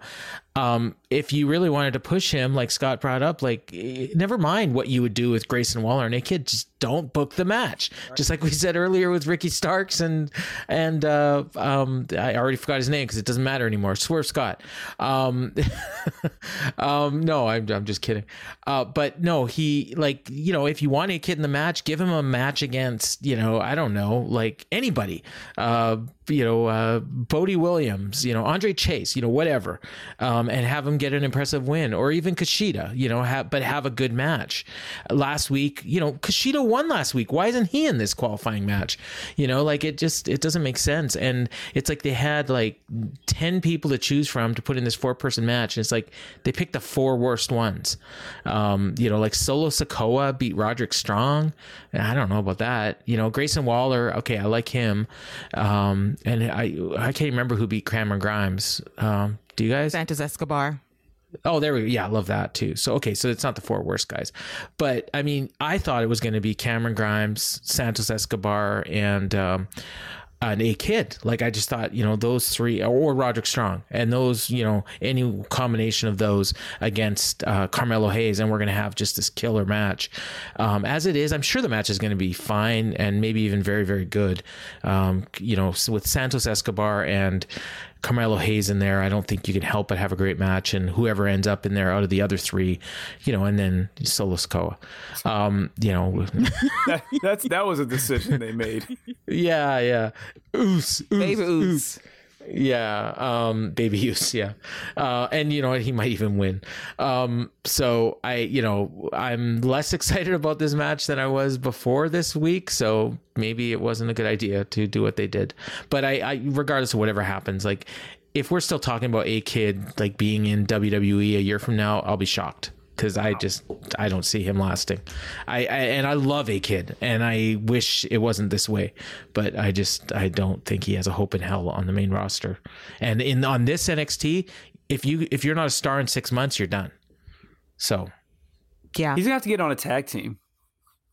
I, I think that's his yeah. best bet is just to find a partner that he really gels with and to just form a, some type of fun. I mean, they need a new top. could babyface go in with- tag. He could go in with Legado del Fantasma, you know, with the you know Hispanic, you know That wouldn't be the worst Spanish. thing. So no, No. But yeah, I, I thought the same thing when he lost on Tuesday as Paul did. Like, I don't see A-Kid long for for WWE. Could be AEW bound, headlining Elevation in a year or so. Possible. yeah, I'm just- listen. he wouldn't headline. Come on. Stop it! Stop it! No, you know what the perfect place for him would be? Like, I mean, other than back where he was in NXT UK, would be like on on, on NJPW Strong. Yes, for sure. You know, um, yeah. I like that idea, but you know, he could headline Dark Elevation on a random Monday night on YouTube. I, I, I, but I, I do, I love A-Kid. Don't get me wrong. I just, it's not a good fit. I love him too, and I thought the same thing you did. I had no hope, and the fact he wrestled circles around Grayson Waller for two minutes and lost, I was like, "Fuck!" It's still about size, isn't it? Damn it! But let's That's a segue. two to- minute match too. yeah. And and Sanga. So, oh Jesus! see, see these. This is why Paul needs to come back. Paul Levesque, like this. Yeah. This right here, the philosophy. If it ain't big, it ain't right, and I just it ain't right. Yeah. It ain't right, but I'm gonna leave it alone as we celebrate someone that is big and talented and strong and will chop the soul out of your body. And I'm talking about Gunther versus Duke Hudson. This was beautiful violence on display. And Persia Pirotta put her man in the line of fire, and Indi Hartwell loved every moment of it. See, this is why I love Indi as a character because she stood by, gave the thumbs up, Good job, Persia. Get your man killed by Gunther. I love this match. Gunther, Walter, whatever you want to call him. He is so great. Chop the soul out of this man. The fans stood up. They said, Holy shit. They was in awe. Duke fired off his German suplex and lived to tell about it for a minute. Then Walter went in the corner and chopped his ass again and again and those fans went crazy hit the power bomb for the win it was a beautiful beatdown and then LA Knight pretty much signed his death certificate basically saying, I want you Stand and Deliver. Punches Walter. Walter's laid out for a night. It won't last too much longer. And poor LA Knight, if this is a send off to the main roster, my God, you're going to learn a lesson you've never learned before LA Knight. And that lesson is pain dished out by Gunther. So, Paul, what are your thoughts on Gunther versus Duke Hudson? Oh my goodness. So everything I said about A-Kid when uh, when they announced that Walter, you know, later Gunther was coming to NXT full time, I said, you know, like this guy is perfect for the main roster. When I saw him show up with a new body and like he's basically like he's like a Greek god now. Like he's got abs, he's like still got that mass and he's got the great look and he can cut a promo. Vince is gonna love this dude. And he is not gonna be long for NXT either because I fully expect him to be on the main roster. I don't think he's gonna win the WWE title, but he's gonna be having killer matches with Roman Reigns, Brock Lesnar, uh, Bobby Lashley, you know, take your pick and just imagine it. And I mean, I I just like that dude is just money. I mean, Duke Hudson, they've been trying to figure out what to do with this guy for years. I mean, he was Brennan Duke in that tag team. He was, I think, he was even goes back further than that. And then he's a poker player and he's a ladies' man and he's all this stuff. And now he's just a punching bag. And it was awesome. And he fired back too. So, I mean, um, Walter Gunther, his chest was red by the end of this. And I think he was loving it. And we have, um, there's people in our fight game group, maybe even listening to the show that go to these shows. And they said, like, when that chop happened, like, it was like a gunshot like and they just stood up and it was like oh my god like that's the best thing we've seen in you know 2 years of being going to this PC and hopping in a little bus. It made it all worthwhile. Bryan Alvarez and Vinny Verhei who like shit on this show every week said the last you know, not six months of NXT 2.0 was all worth it to get to this. I mean, I forgive everything they've done from then till now to just for this match. I mean, it was incredible, and uh, I recorded that chop. I said, if this happened on Dynamite, like we wouldn't hear the end of it for like six months because uh, you know, and, and as it is, like it's getting traction just from NXT. So you know, good for that. I am so pumped for Walter slash Gunther and what he's gonna do, and and you know with these two guys flanking him that are like they're Greek gods and they're made for the main roster. Like this is like a new generation of Sheamus and Cesaro is um is is uh the these two guys Marcel Barthel and uh the other guy, Aichner. Uh, Dude, I'm an old man, sorry, um, but I'm I'm just super excited about these guys and and what the future holds. And I don't think they're going to be on NXT very long, but I think we're going to be seeing them on the main roster for a little while. Yeah. These are the horny hours I live for, Imperium. That's what I live for on Tuesday nights. That's my thing. The horny hours? Yes, that's what we call it. what you yeah, said? the horny hours of NXT. After 9 p.m. After 9 p.m. That's when the thing Okay. turns up and we just get real freaky. Oh, okay, so so last week it was uh it was the uh the kissing thing, and this week it's Walter chopping. Yes. That's your that's your porn for this Yes. Take your pick. You know, take your Okay, pick. all right. Yes, it is the equivalent of sex and it is right. fantastic. this is the porn I love.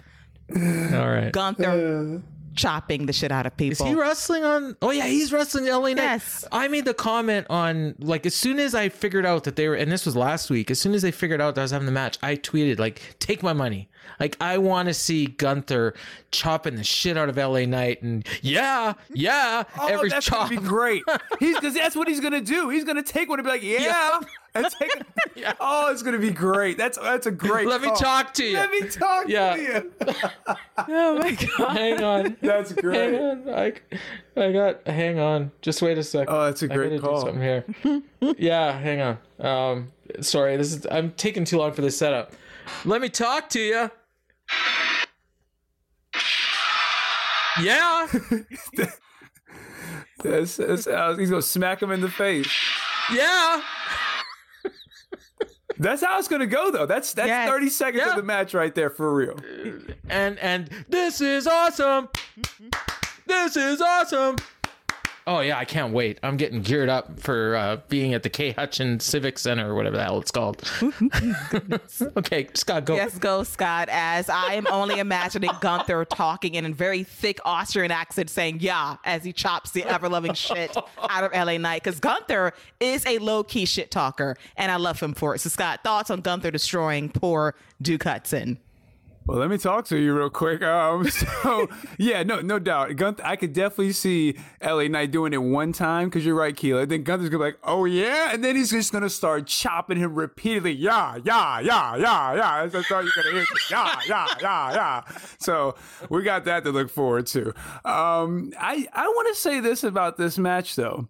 I think Duke Hudson might have just got himself a main roster spot too, because he's either he's a lot bigger than I thought he was, or maybe Gunther's not as tall as I th- as I thought he was. Because Duke Hudson looked looked right in play, right play, right in place with Walter, right, or right beside him. Like he didn't look out of place, suplexing him. It was you know, so I thought Duke Duke Hudson looked pretty good taking that uh, taking that tail whipping that he took, and he fought back. Like you mentioned, Paul, he had, he chopped up Walter a couple times too, and you could see when he chopped him that one time across the chest, Walter looked at him, chopped him down, shrugged that chop off. That was probably my favorite part of the match before the before the uh, shotgun blast went off. But when he when he shrugged and wiped that one chop off, that was fantastic. This reminded me of uh, when Daniel Bryan and Roderick Strong were having that chop battle, and I think it was the greatest Royal Rumble ever in Saudi Arabia. Like Dan- when Daniel Bryan first came back, and they were just—it was like a minute of them two just chopping each other, and Daniel Bryan's chest looked like he just smeared ketchup all over his and was just rubbing it on his chest all day, then laid out on the sun for 30 minutes. It was absolutely disgusting. This match was it was exactly what it should have been. Indi one of the best facials in the game. I mean, the the thumbs up was like this was great. Dexter, and can we can we to go back a minute and talk about how Dexter oh, was able to draw Gunther by drawing straight up and down lines for two thirty seconds, and then he went straight across for the other ten, and somehow we got a beautifully done face with all these lines from the corners all around that I didn't see him draw. So I only saw four lines being drawn the entire time. So I don't know if, and also, what kind of marker was he using that he was able to do that without even turning the page and no marks was on the page? Was the was the ink dry? What happened there? I need to know. I need answers. A lot of questions. Duke hudson's reactions to it was like what is he doing? He's drawing oh nothing good happens when he draws that wasn't bad actually, but but no. him just him just drawing straight lines and then coming out with that. Can, can we at least act like we're drawing somebody? I'm All sorry, that's a say- little thing. I know. I'm sorry. no, it's true though, because I thought the same thing. Like, no way in the hell he drew that that fast. Bob Ross could never, but I digress. He could never do it. Like Dexter Lumis did, drawing Gunther in 30 seconds or less with the same color marker, even though Gunther was at least two different colors. I didn't even think about that. You're right. Yes. Very talented. Magic marker at his best. Very talented. yes, he is. As we segue into my least favorite thing on this fucking show, which was the main event. And I love Io Shirai, Kay Lee Ray, Wendy Choo, and Dakota Kai very much. But let me talk to you to quote LA Knight. So you're going to do a Dusty Cup for the ladies two years in a row, and the cup doesn't mean a goddamn thing. Fuck the cup. Fuck the women's tag team titles. Let's go after the women's championship. But let's go after Mandy Rose instead. And most likely, Gigi Dolin is injured. She did not get involved in the fight involving Toxic Attraction and Kay Lee Ray Shirai. She walked away. She threw some champagne and she walked away. So clearly, she's injured. If you knew that dating back to Vengeance Day, then you have a tag team win the tournament, put them on ice until Gigi's cleared, then do the match on NXT. And then you have Mandy, Cost, Io and Kay Lee Ray their match during round two give Casey and JoJo the win, let them move on to the finals, be a real tag team, win the damn cup, and win the titles eventually. That's how you tell the story. Instead, Cora Jade loses her singles match. It's a shoehorn fatal four way match, which is probably for the best because you know, it was looking kind of shaky as a singles match.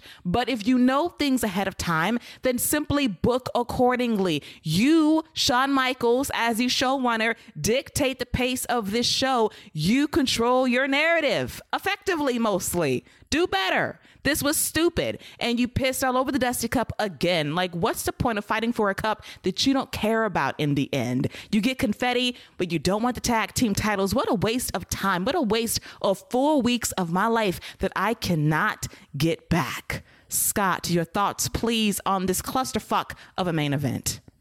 Uh, my first thought is who okayed that? You know, who who gave them permission to just be like, hey, you know what? Let me cash this in. Hey, we don't want the tag titles. Let me just jump into the main event. Because, I mean, Ricochet and Aleister Black are probably sick right now. Dag, we could have got in the NXT title match instead of facing the War Raiders. Man, what are we doing? We blew that one. The Creed, Malcolm Bivens like, yo, we could have got in the title match too. What are we doing? I mean, who who said that they could do that? Like they didn't even and you didn't even mention they didn't mention in the promo like they didn't even say why wouldn't you just say like yeah we talked about it before we got into the tournament. We said that we were going to do this. No you, you just you just start making up rules as you go. I mean how dis why don't even have the Dusty Cup next year? Because one it you had to just make about six of the eight teams in the cup so that was your first problem. And then you have a couple teams who have good chemistry. Cora and Raquel I thought had one of the best some of the best chemistry in the entire tournament. You mentioned Casey and JoJo. That's a real team who has gotten better. You know it probably could have used a couple wins to really solidify themselves Indian Parada. That's a real team. And I but you want to further this story with Duke and and Dexter drawing, you know, being an artist drawing straight up and down lines instead of focusing on them as a tag team. So you have tag teams. Even Wendy Choo and Dakota Kai, there's a story there, you know, of them becoming this team. So eh, you know you've you've been able to build four teams and you make it all worthless by having the team that actually wins not want to be a team but instead now go after singles titles. So if I'm Cora Jade, I'm certainly not coming in to help you. Why would I come in there and help you after you just bum rush my title match?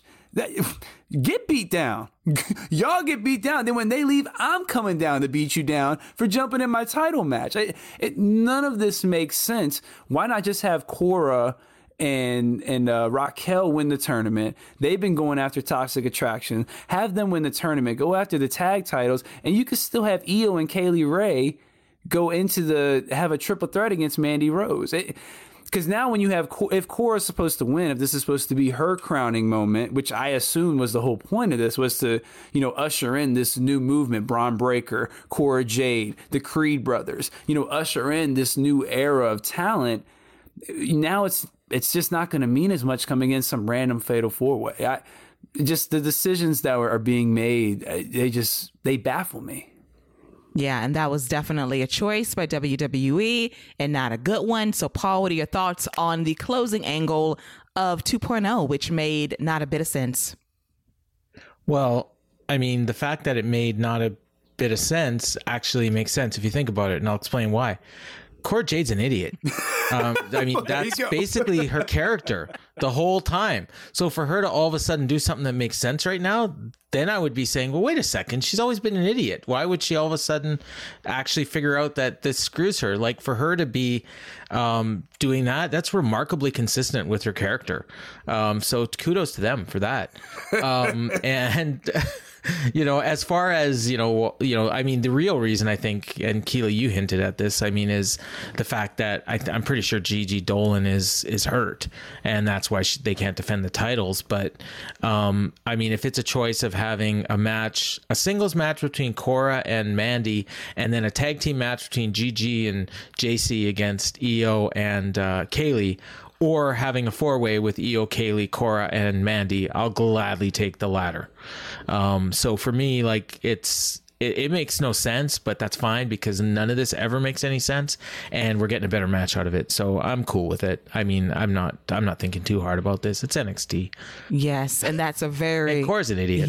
She's an idiot. Well, listen, when you go to the most dangerous place in the PC, the parking lot, to steal a car then you deserve to get your ass beat. You don't go to the most dangerous place in WWE and get set up that way. And then help the people that stole your championship match. You are an idiot. You really are. Yeah, and not just that. I mean, going back to begging Raquel to be in this tournament and then complaining when she had to train, and I, I mean, you know, and uh, you know, right, hiding man. under, yeah, like she's, you know, and, and sitting down in the ring with her, pretending that her arm was sore for 20 minutes of a War Games match. Like she's a complete moron. I mean, it's between her and Julia Hart for Geek of the Year, but um, you know, I, I think I'm going with Cora. Yes. So She's yeah. running away with it right now. And as you mentioned, Fatal Four Way is a step up from the singles match, but how they got about it was dumb, and I cannot forgive them for that. Because poor Dusty Cup just sitting there all by his lonesome. Don't mean shit last year. Don't mean shit this year.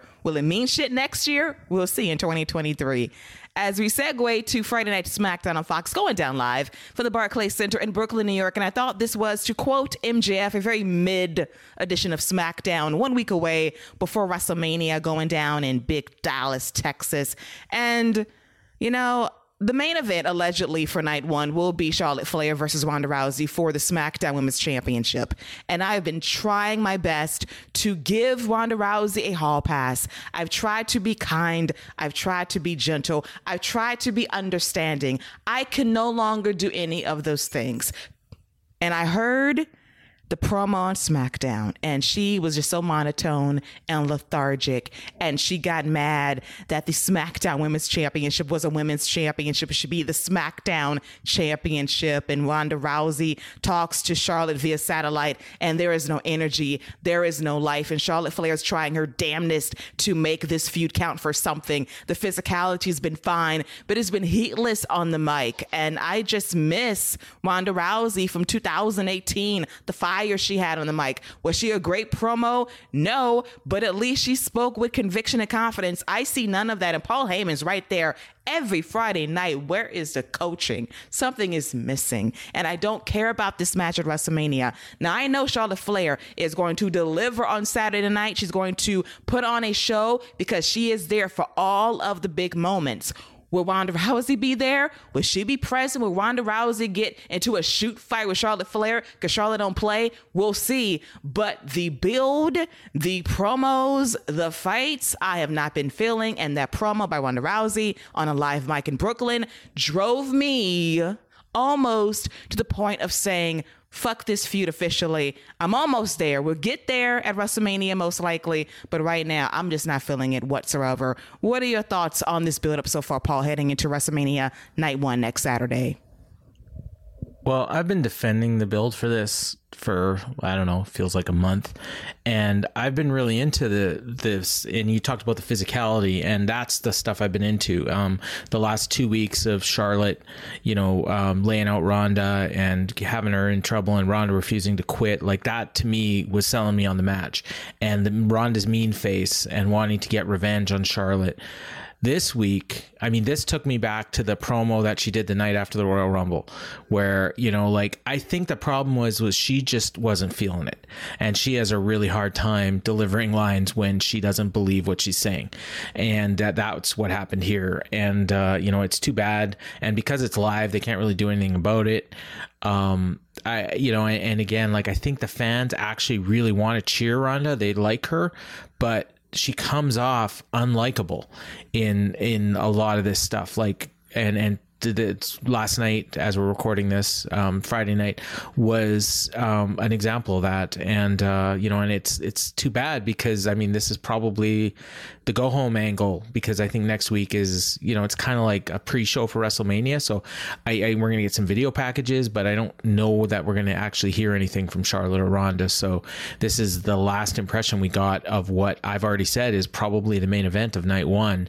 And um, you know that hurts it. Now when her music hits and you know and there's 70,000 people in uh, Arlington Stadium or whatever it's called AT&T um, you know, I think you know all will be forgiven, and if they have a great match, then that's all anybody's going to remember. But I mean, going in, I'm definitely less interested in this than I was even a week ago. And I still think she carries resentment from 2019 when the fans turned Yeah. on her. I, it, it dates back honestly to the Survivor Series when Charlotte Flair beat her in her hometown with that kendo stick and brutalized her, and the fans cheered at her demise. And she's been angry ever since. And Ronda Rousey, here's a message: This ain't real. The fans are fickle. They do what they do. They say what they say. And then they'll love you when you come back. And you gotta let that shit go. You gotta let it go. You have to be able to embrace them because they love you right now. And who is going to cheer Charlotte Flair over you? That might change come Saturday because of how the vibes going right now for this matchup. But you got to get out of that. This isn't real. You're playing a role on TV. Embrace it. Feel it. If you want to be a heel, save it for Becky Lynch at WrestleMania next year in LA. Right now, your job is to be a babyface, and the promos you're cutting right now, I don't want you with a championship representing SmackDown. Hell no. Not when you're having that kind of energy. It just isn't working for me. Scott, is it working for you heading into WrestleMania night one next Saturday? No, I uh, I closed my eyes and thought it was Von Wagner cutting a promo. Um, no, it, it- this is um, I I this has not been good, and this goes back to my point I brought up. I think it was last week. Th- This match really would benefit from starting the show off, from kicking the show off. Paul, you talked about the reaction that Ronda's going to get when she comes out. I don't know if she gets that kind of reaction if it's the closing part of the show. I mean, this would come after Stone Cold and Kevin Owens. This would come after all of that. I don't know if she gets that kind of reaction. I don't know if I think that they can put on a great match, but I don't know if the crowd would be willing to accept that match, to accept a Ronda match when she's just really going to go. I mean, Ronda's going to tap Charlotte out. That's that's the end game here. But I think if you have it as the opening match, you know, you have a little bit more intrigue, I think, there because when you're the opening match, you can do things a little bit differently. You can play with things a little bit more. Charlotte can squeak one out in the opening match, you know, and, and the fans' reaction will be completely different. They're going to be excited. This is the big first big match on the show. We got Ronda Rousey off top. They're going to be hot one way or another. And even if they start booing the hell out of Ronda Rousey and cheering Charlotte, you can still play off of that because the crowd will still be hot. They'll still be energized. And let me tell we and Keila, you've brought this up plenty of times on this show. Charlotte Flair is one of the best at taking any type of reaction she gets and just feeding off of it. And and people can knock her and say what they want about her, about her being overpushed, shoved down her throats she's still one of the best women wrestlers in all of wrestling. Just she's one of the best wrestlers in wrestling. She always puts on a good match when the lights are on. So I uh I don't expect anything different when it comes to this WrestleMania match, but I really think they would benefit going on first. Agreed. And we'll see. Vince can change his mind five times, 10 times between now and next Saturday, and the match order will change. And I cannot wait to see how this shakes out. But after Ronda's promo on SmackDown, and her holding a championship and feuding with Sasha Banks and Naomi, perhaps, and maybe Sonya Deville again. Oh Lord, I'm worried. I'm very worried as her as champion if she does not up the emotion on the mic and try to give a damn as a babyface because right now it simply is not working. And I saw Scott got into some debates the last few days over some things regarding the United States and IC titles not being defended at WrestleMania. Instead, Ricochet would defend his Intercontinental Championship against Angel and Humberto on WrestleMania SmackDown this upcoming Friday from Dallas, Texas. And Finn Balor is a part of the Andre the Giant Memorial Battle Royal going down on WrestleMania SmackDown as well. And we had the Damon versus Demon matchup set to go at WrestleMania. I guess it's not happening now. And it was definitely surprising. And my only issue is this in that it's two nights of WrestleMania, and you could have eight matches each night, and you can still find space for these two title matches. There is a fun stat about the IC title not being defended since last year at WrestleMania on a pay per view or premium live event. That is not a good stat. And if you have two nights of WrestleMania, every championship should absolutely be defended barring injury. And there is this issue of pushback against celebrities. I am of this mindset if there was not a celebrity influence of WrestleMania 1, there would not be WrestleManias 2 through 38 today. Celebrities, they make a difference. If they have respect and reverence for this business, I'm fine. I love Pat McAfee. The fans love Johnny Knoxville, so do I. I don't care about Logan Paul. No one does in terms of WWE fans because they boo this guy, and WWE's going to make him a babyface as he punches out the Miz, most likely that'll make me happy, but I still hate Logan Paul. So in this case, he's gonna make me feel sorry for the Miz. So fuck him for that. But in all seriousness, it's like celebrities have their purpose on WrestleMania, but at the exact same time, if you have two nights of WrestleMania, all of your titles should be definitive. This was back in the day when you have one night for eight hours, then maybe you can specialize a SmackDown or a Raw to get the matches you would have had at WrestleMania on TV instead. And it's a way to appease US to appease USA and Fox as well, heading into the biggest two nights of the year. So Scott, what are your thoughts on the titles that should be on WrestleMania but aren't? And your take on what should WWE moving forward with these two nights of WrestleMania when you don't have time for all of your championships to be defended? Yeah, this uh, this weekend I definitely woke up and chose violence on Twitter for some reason. I don't know why. I was just, you know, I was like, yeah, I think I I got time today. But you know, it's it's and it's not that I don't want them defended because I even pitched on this show. I would have loved to have Finn Balor, you know, or Edge and Finn Balor happen for the U.S. title. And you know, that's how you know elevate a title. You make the big names go after it, but I'm kind of of the mindset, you know, if, if you don't have a plan for Rick, like if you don't have a, a, a, name like a Drew McIntyre, if it's not somebody like that going after the IC title with Ricochet, I, you know, I don't need a random match. Like I don't need Samoa Joe versus Rey Mysterio. That happened a couple years ago. That was like 35 seconds. I don't need Rey Mysterio versus JBL. That was like 18 seconds for the IC title. You know, I I don't I, those matches to me don't add anything, but uh, Johnny Knoxville versus Sami Zayn, we know that's going to be batshit crazy. Like we know that's that's going to be just be a wild. I don't even know if you could call it a spot fest as much as we're gonna. It's probably going to be a stunt fest. So we know what we're going to get there. We've seen Pat McAfee. We we've seen what he can do, and let's let's keep it one hundred. We know who's going to bring more eyeballs to WrestleMania, the most eyes possible it's going to be Pat. It's going to be Knoxville. It's going to be the Paul brother. You know, uh, he, he people want to see this guy get beat up, get knocked out. I I'd love to see him catch a 619 and and catch one of those stiff frog splashes from Dominik where he just lays all his weight on you when he comes down. It looks like it just sucks the air out of your body. I'd love to see that. Like I want to see that. But but I, I and I but I completely get the argument where you just have to do better throughout the year. Like Damian Priest has been presented well the entire year. He's been booked well the entire year. Yeah, we can talk about how he had to fight off some demons and the Miz got eaten and we got Von Wagner out of it. Yeah, we can talk about that whole debacle at Extreme Rules. But besides that, he's been booked well up until this last month where it's like they just completely forgot all the goodwill they had built up with Damian Priest.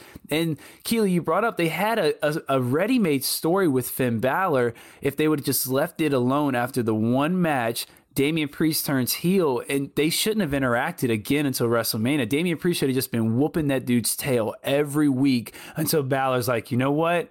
You're the priest. You brought out the demon. I mean, it's it should have been that simple, and instead they've wrestled like four times since then. And I don't honestly, I don't want to see them wrestle again. And you know, I don't.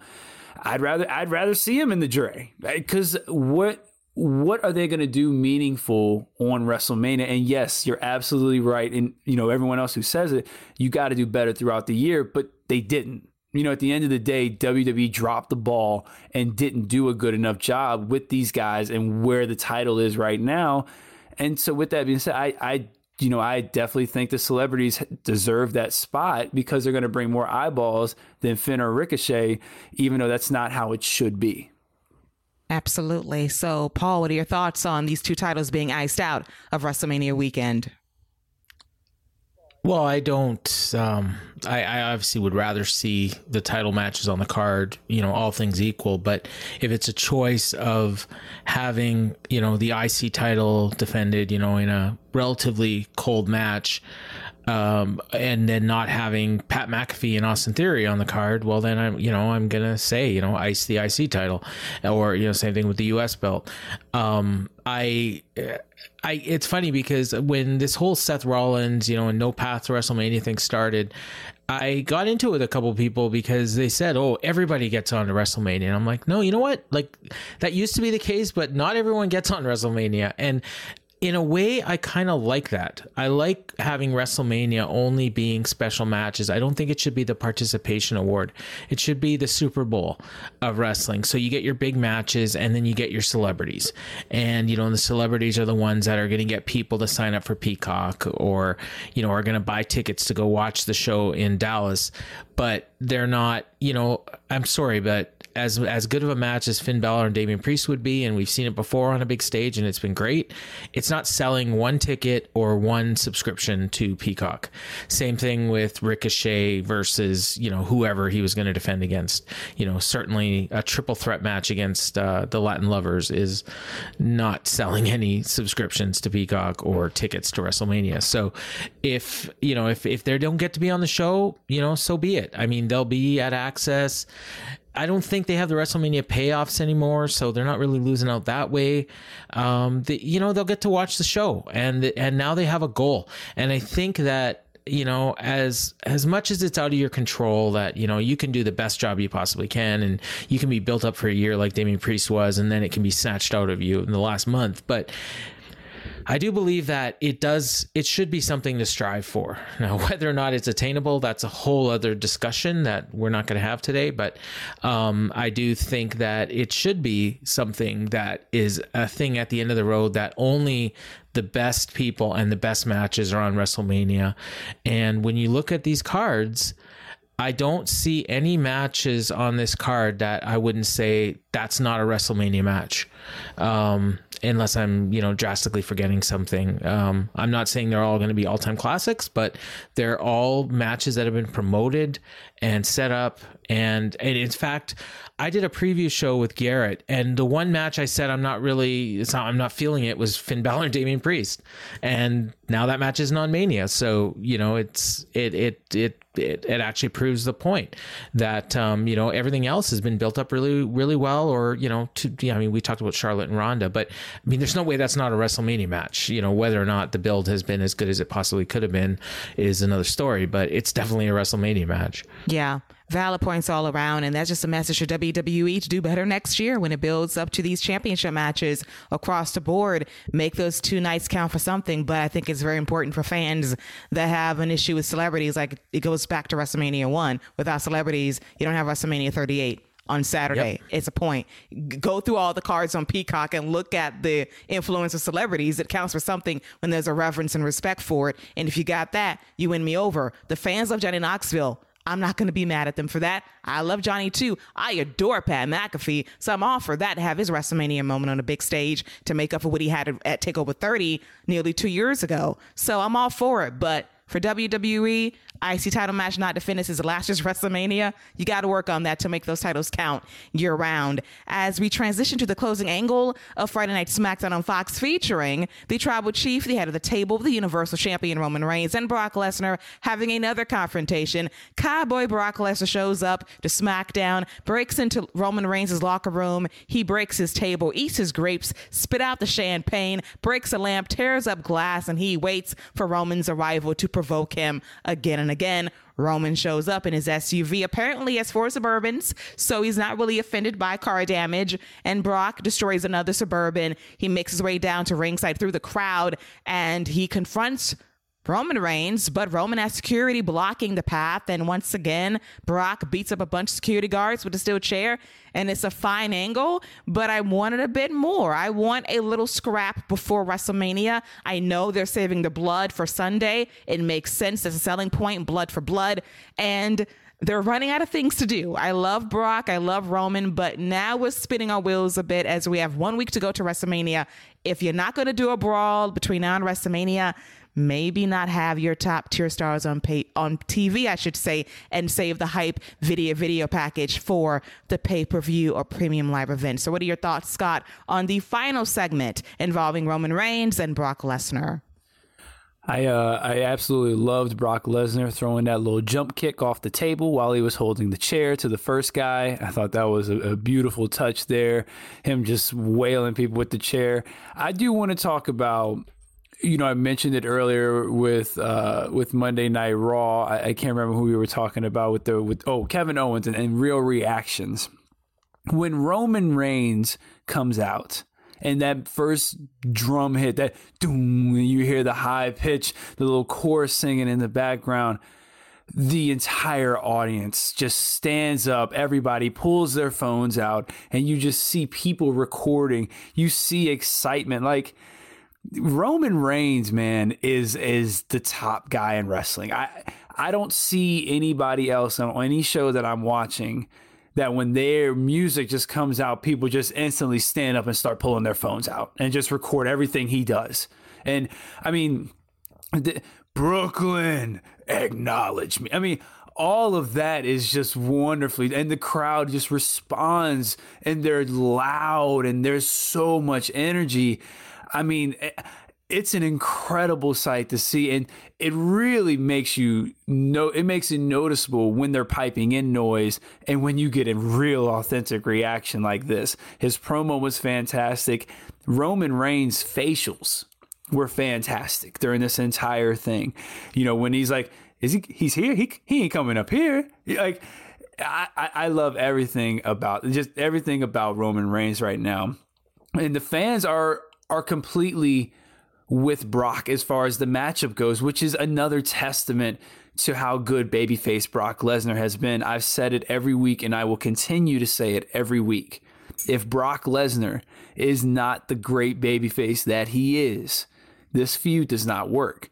This and, and Roman is fantastic. He is in God mode. But if Brock Lesnar is not this top tier babyface, this feud doesn't work. For them to for them to get a suplex city chant in the middle of all this Roman love is mm-hmm. incredible. I mean, that's that's an incredible thing to pull off, and him not to be there, to, or for him not to be in the ring. You know what I mean? Like that's a testament to what this story has been able to done and people can say what they want about this matchup happening before. This is going to have a big fight feel to it. And you can already tell.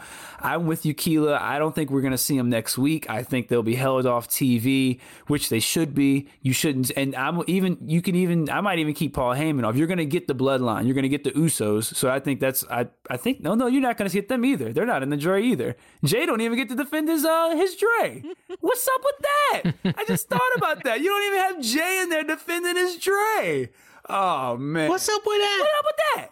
Um, you know, he's right there. He ain't got nothing to do Friday night. He's right there. um, so all right, but yeah, the, the build's been fantastic. I'm very excited about the match. But yeah, I'm with you, Keila. Hopefully they don't show up next week unless we're gonna get Brock Lesnar just beating the holy hell out of Roman and leaving him bloody, raising the two titles, saying "Acknowledge me." And that's the only way I'm taking them two showing up next week. Yeah, they will be in Pittsburgh on Monday.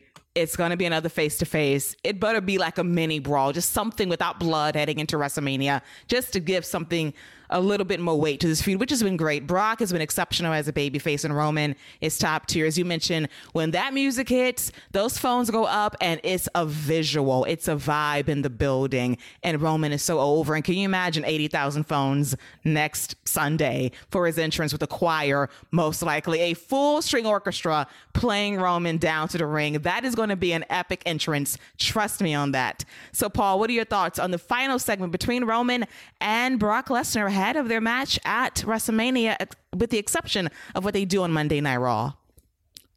So I, I last week when I was watching SmackDown and they did that opening, um, it just it kind of occurred to me that they're basically just redoing Rock Stone Cold, um, you know, 22, 23 years later. And it's great. Um, you know, it, it's a different era, and uh, you know there are different personalities. But Roman, the last few weeks, has really been tapping into rock heel uh, it, it, as far as his promos, and and Brock Lesnar is giving Hangman Page uh, a you know a charter class in cowboy shit. Um, you know, and, and this is like it's just beautiful. Like and everything Scott said about, you know, the the star power of these two guys and this is I mean this is the big money match in professional wrestling. You know, whether or not you know you think that WWE is is the best going or not. Um, you know, whether or not you want to acknowledge the fact that they are the the most widely viewed company by a pretty good margin. Um, you know that the, there's better matches, maybe. Um, you know, in terms of you know like star ratings, but in terms of star power there's nothing that compares to this in in today's professional wrestling and we're going to see it next week. And they've done an incredible job building this up. I think they had um, fortune they were fortunate in a way that day one didn't happen because now it's been that much longer since we've got to see these two mix it up in, in a ring and they got two uh, big gates out of it as well. So, um, you know, it, it, you know, people got mad that we didn't get to see this match on January 1st, but it just made us want it even more. So, um, as, in terms of what they did this week, I mean, for me, like I wasn't disappointed. It was, it was good. It was fine. I mean, it could have been better, but I also understand, you know, much like saying that, oh, it would have been awesome to have Stone Cold come out at the end of that segment with Kevin Owens. Yeah, it would have been great to see these two mix it up but I just want to see it all the more now. And when Brock Le- when Brock Lesnar did that promo last week where he said, you know, boy, you've done unleashed the bipolar beast and I'm coming for your blood. Like that's the money promo. Everyone talks about money promos and MJF can do his 20 minute soliloquies and CM Punk can harken back to 20 years ago on the indies, but Brock Lesnar with that simple promo, that's money.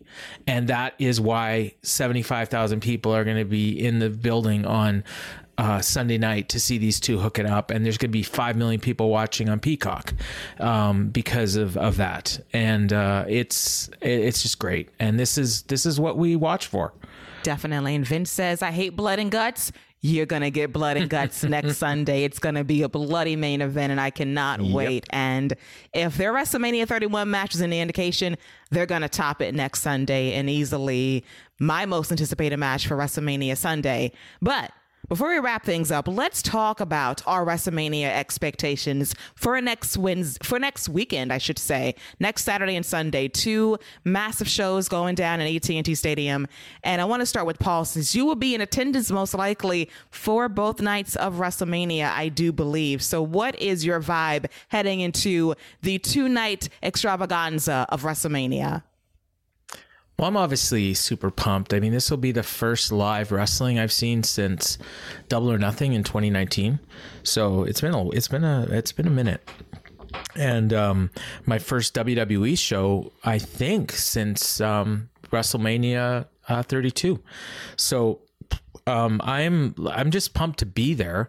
Number one, obviously, you know, as as I just finished saying, Brock Roman is is my number one, um, but I'm also looking forward to hearing Stone Cold's music and and being a part of the reaction when he stuns Owens.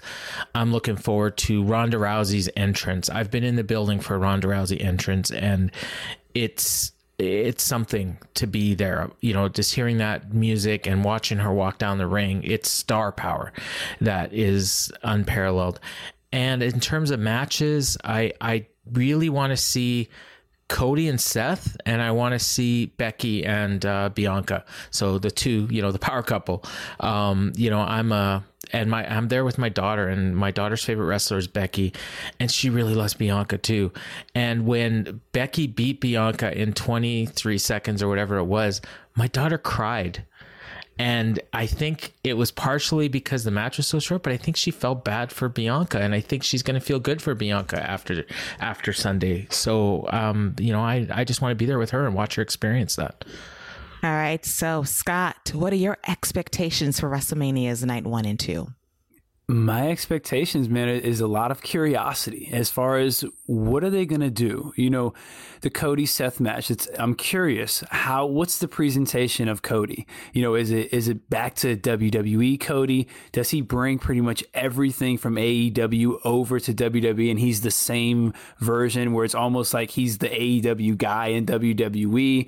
You know, the just the presentation of that, how that's all going to come about. We know Cody likes to have a grand entrance. So so we know there's going to be something big planned for that. I'm curious with that.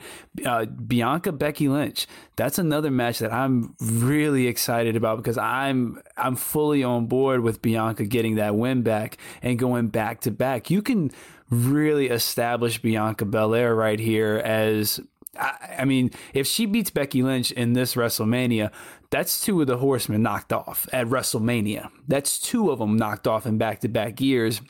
I think you put her right. I think this puts her in that tier. I mean, where I mean, I think she's like right below it. I think you put her there with this with this win. Um, another match I'm really looking forward to is is Pat and Austin Theory. I'm probably a bigger Austin Theory fan than most. I I, I think he's I think he could legit be a pillar. And I people may say I'm crazy for saying that, but I think he's got everything you could ask for in a wrestler. He can talk, he's got a great look, he's young, he's incredibly athletic. Like he can literally do anything in the ring, and he hasn't shown half of what he can do um, as far as Raw goes. And this is just based off of like what he was doing before he got there. So I- am really excited about that match. We've seen what Pat can do when the lights are on brightest.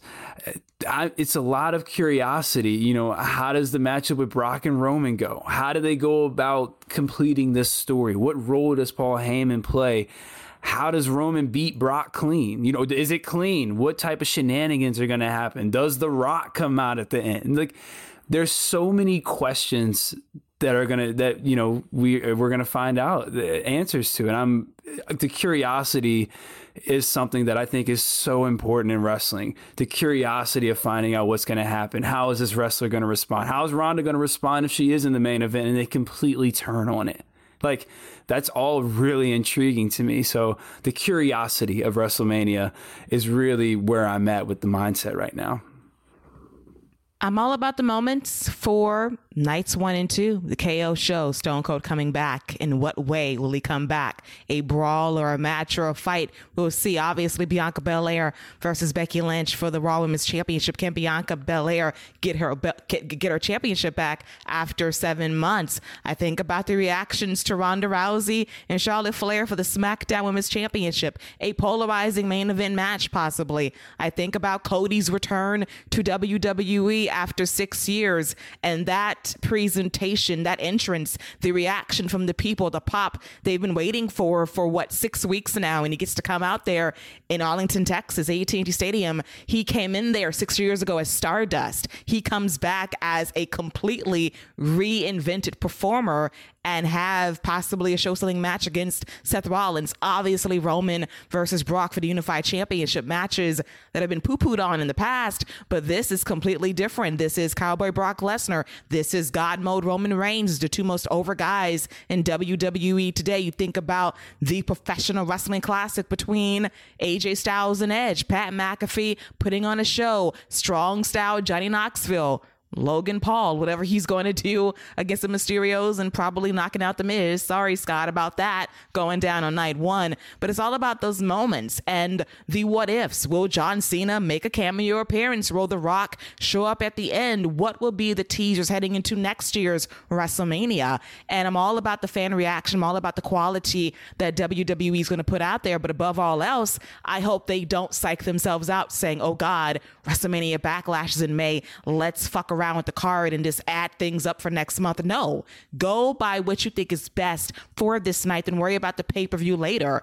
Give the fans what they want to see, give them finishes that are satisfying, and make this a two night WrestleMania to remember. That's what I'm looking forward to next Saturday and Sunday. And will it be stupendous? I don't know. Will our moods be different come Saturday and Sunday night? We'll see. But I do think this would be a very memorable weekend for WWE. The potential is there to really put on a two night special for the fans after three years of pretty subdued WrestleManias, despite the show going down last year from Raymond James Stadium in Tampa.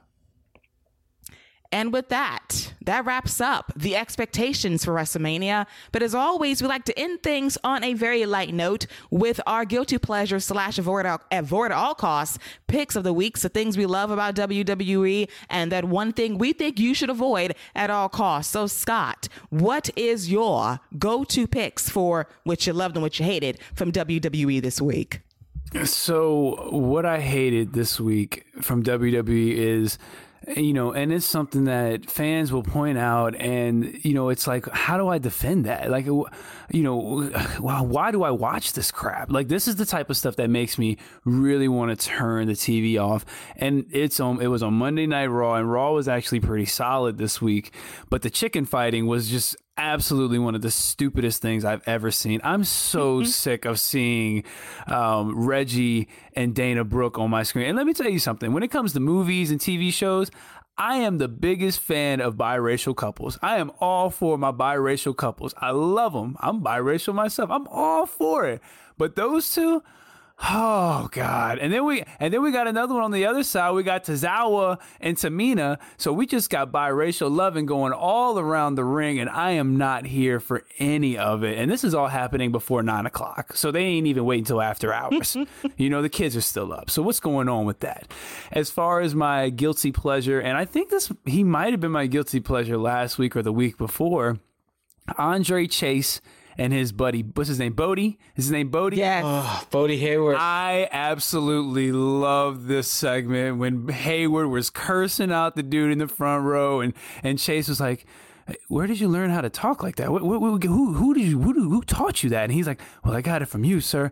And Chase was like, that's one of the most beautiful things I've ever heard in my life, son. And you, you shut the fuck up. I, oh, it was, it was absolutely great. It actually, and I'm not gonna lie, it made me really want to see Hayward going whoop Von Wagner's tail next week. So, uh, job well done all around. Andre Chase is slowly, and Chase University is slowly winning me over.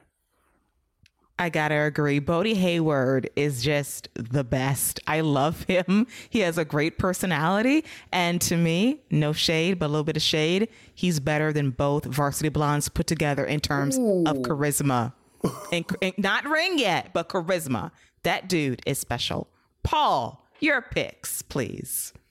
So he took one of mine. So I, I'm I'm scrambling to think of because that that was going to be mine. The Andre Chase thing. The last two weeks, I've turned a corner on on Chase U.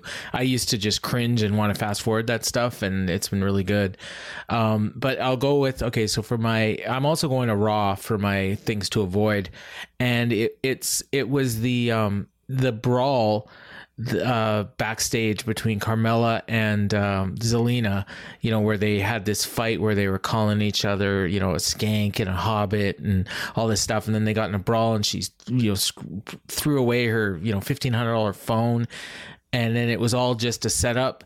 So at that point, I realized, okay, we've got two champions that don't get along with each other, and we've got three tag teams that have never teamed before, and this is our WrestleMania match. So when I heard when I said earlier that everything belongs on WrestleMania, I totally forgot about this one because they could just forget about this match as far as I'm concerned, and you know, um, you know, just do something else, anything else. I, I honestly, I'd rather see uh, uh, a 24 seven match on the card than this four way tag. Even though I think the four way tag is gonna be good, um, I just don't like the the build to this at all. I mean, right down to Shayna and Natalya just attacking people, and that's how they get their match. Like, and Seth Rollins can't get on WrestleMania. Like, it's you know that's just a little too much of a, a logic jump for me.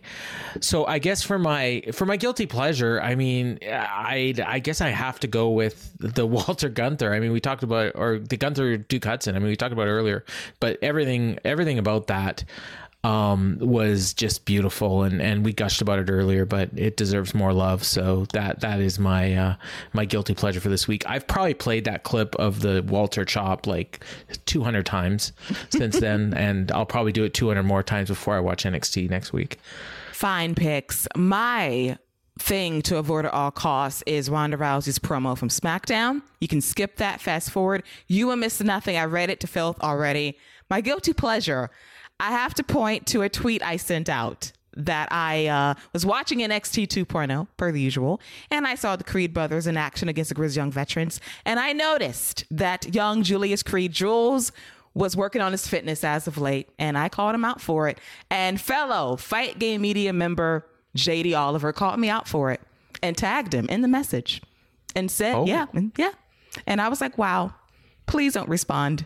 Please don't. I'm very sheepish. Well, they're boys. They're boys. I know. I give him a compliment. He hasn't putting in that gym work, and I appreciate that. So that is my guilty pleasure. Acceptable horny hours after 9 o'clock p.m. Eastern on NXT 2.0. Just saying. He looked very, very good. Shout out No to lie. JD. Yes, you Yeah. snitch tagger, but it's all good. it's all love, but it's true. And people said the same thing, like, yeah, mm-hmm, diamond mine for life. You right about that? Mm-hmm. And with that, this wraps up a very supersized episode of The Wrap, recapping all things WWE as we are on that road to WrestleMania. The road is winding down, and we are excited for the biggest shows of the year. And as always, I want to thank Scott and Paul for joining me per the usual, breaking down all things World Wrestling Entertainment. As always, it's a pleasure to chop it up. Um, you know, I think I actually think this was this was the trio I had my first show on, um, or, or is, that, is that? I think this was the trios my first show was on. So uh, I, I I think this was it. So I you know I'm always happy when this when Paul comes back on. Um, we even got to talk a little AEW, so that doesn't happen too often. So that was cool. But yeah, this was always fun.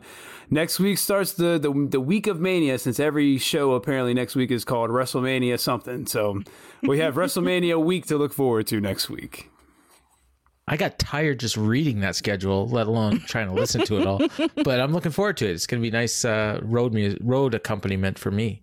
Yes, a lot of fun. And we'll be back here Saturday and Sunday, the late night hours, recapping night one and two of WrestleMania as we have some kind of animal run in, I believe, at the last possible moment.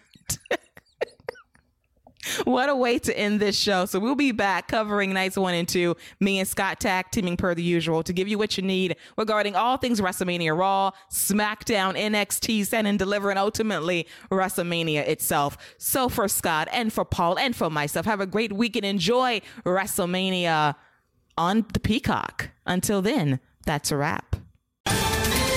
Ohio, ready for some quick mental health facts? Let's go. Nearly 2 million Ohioans live with a mental health condition.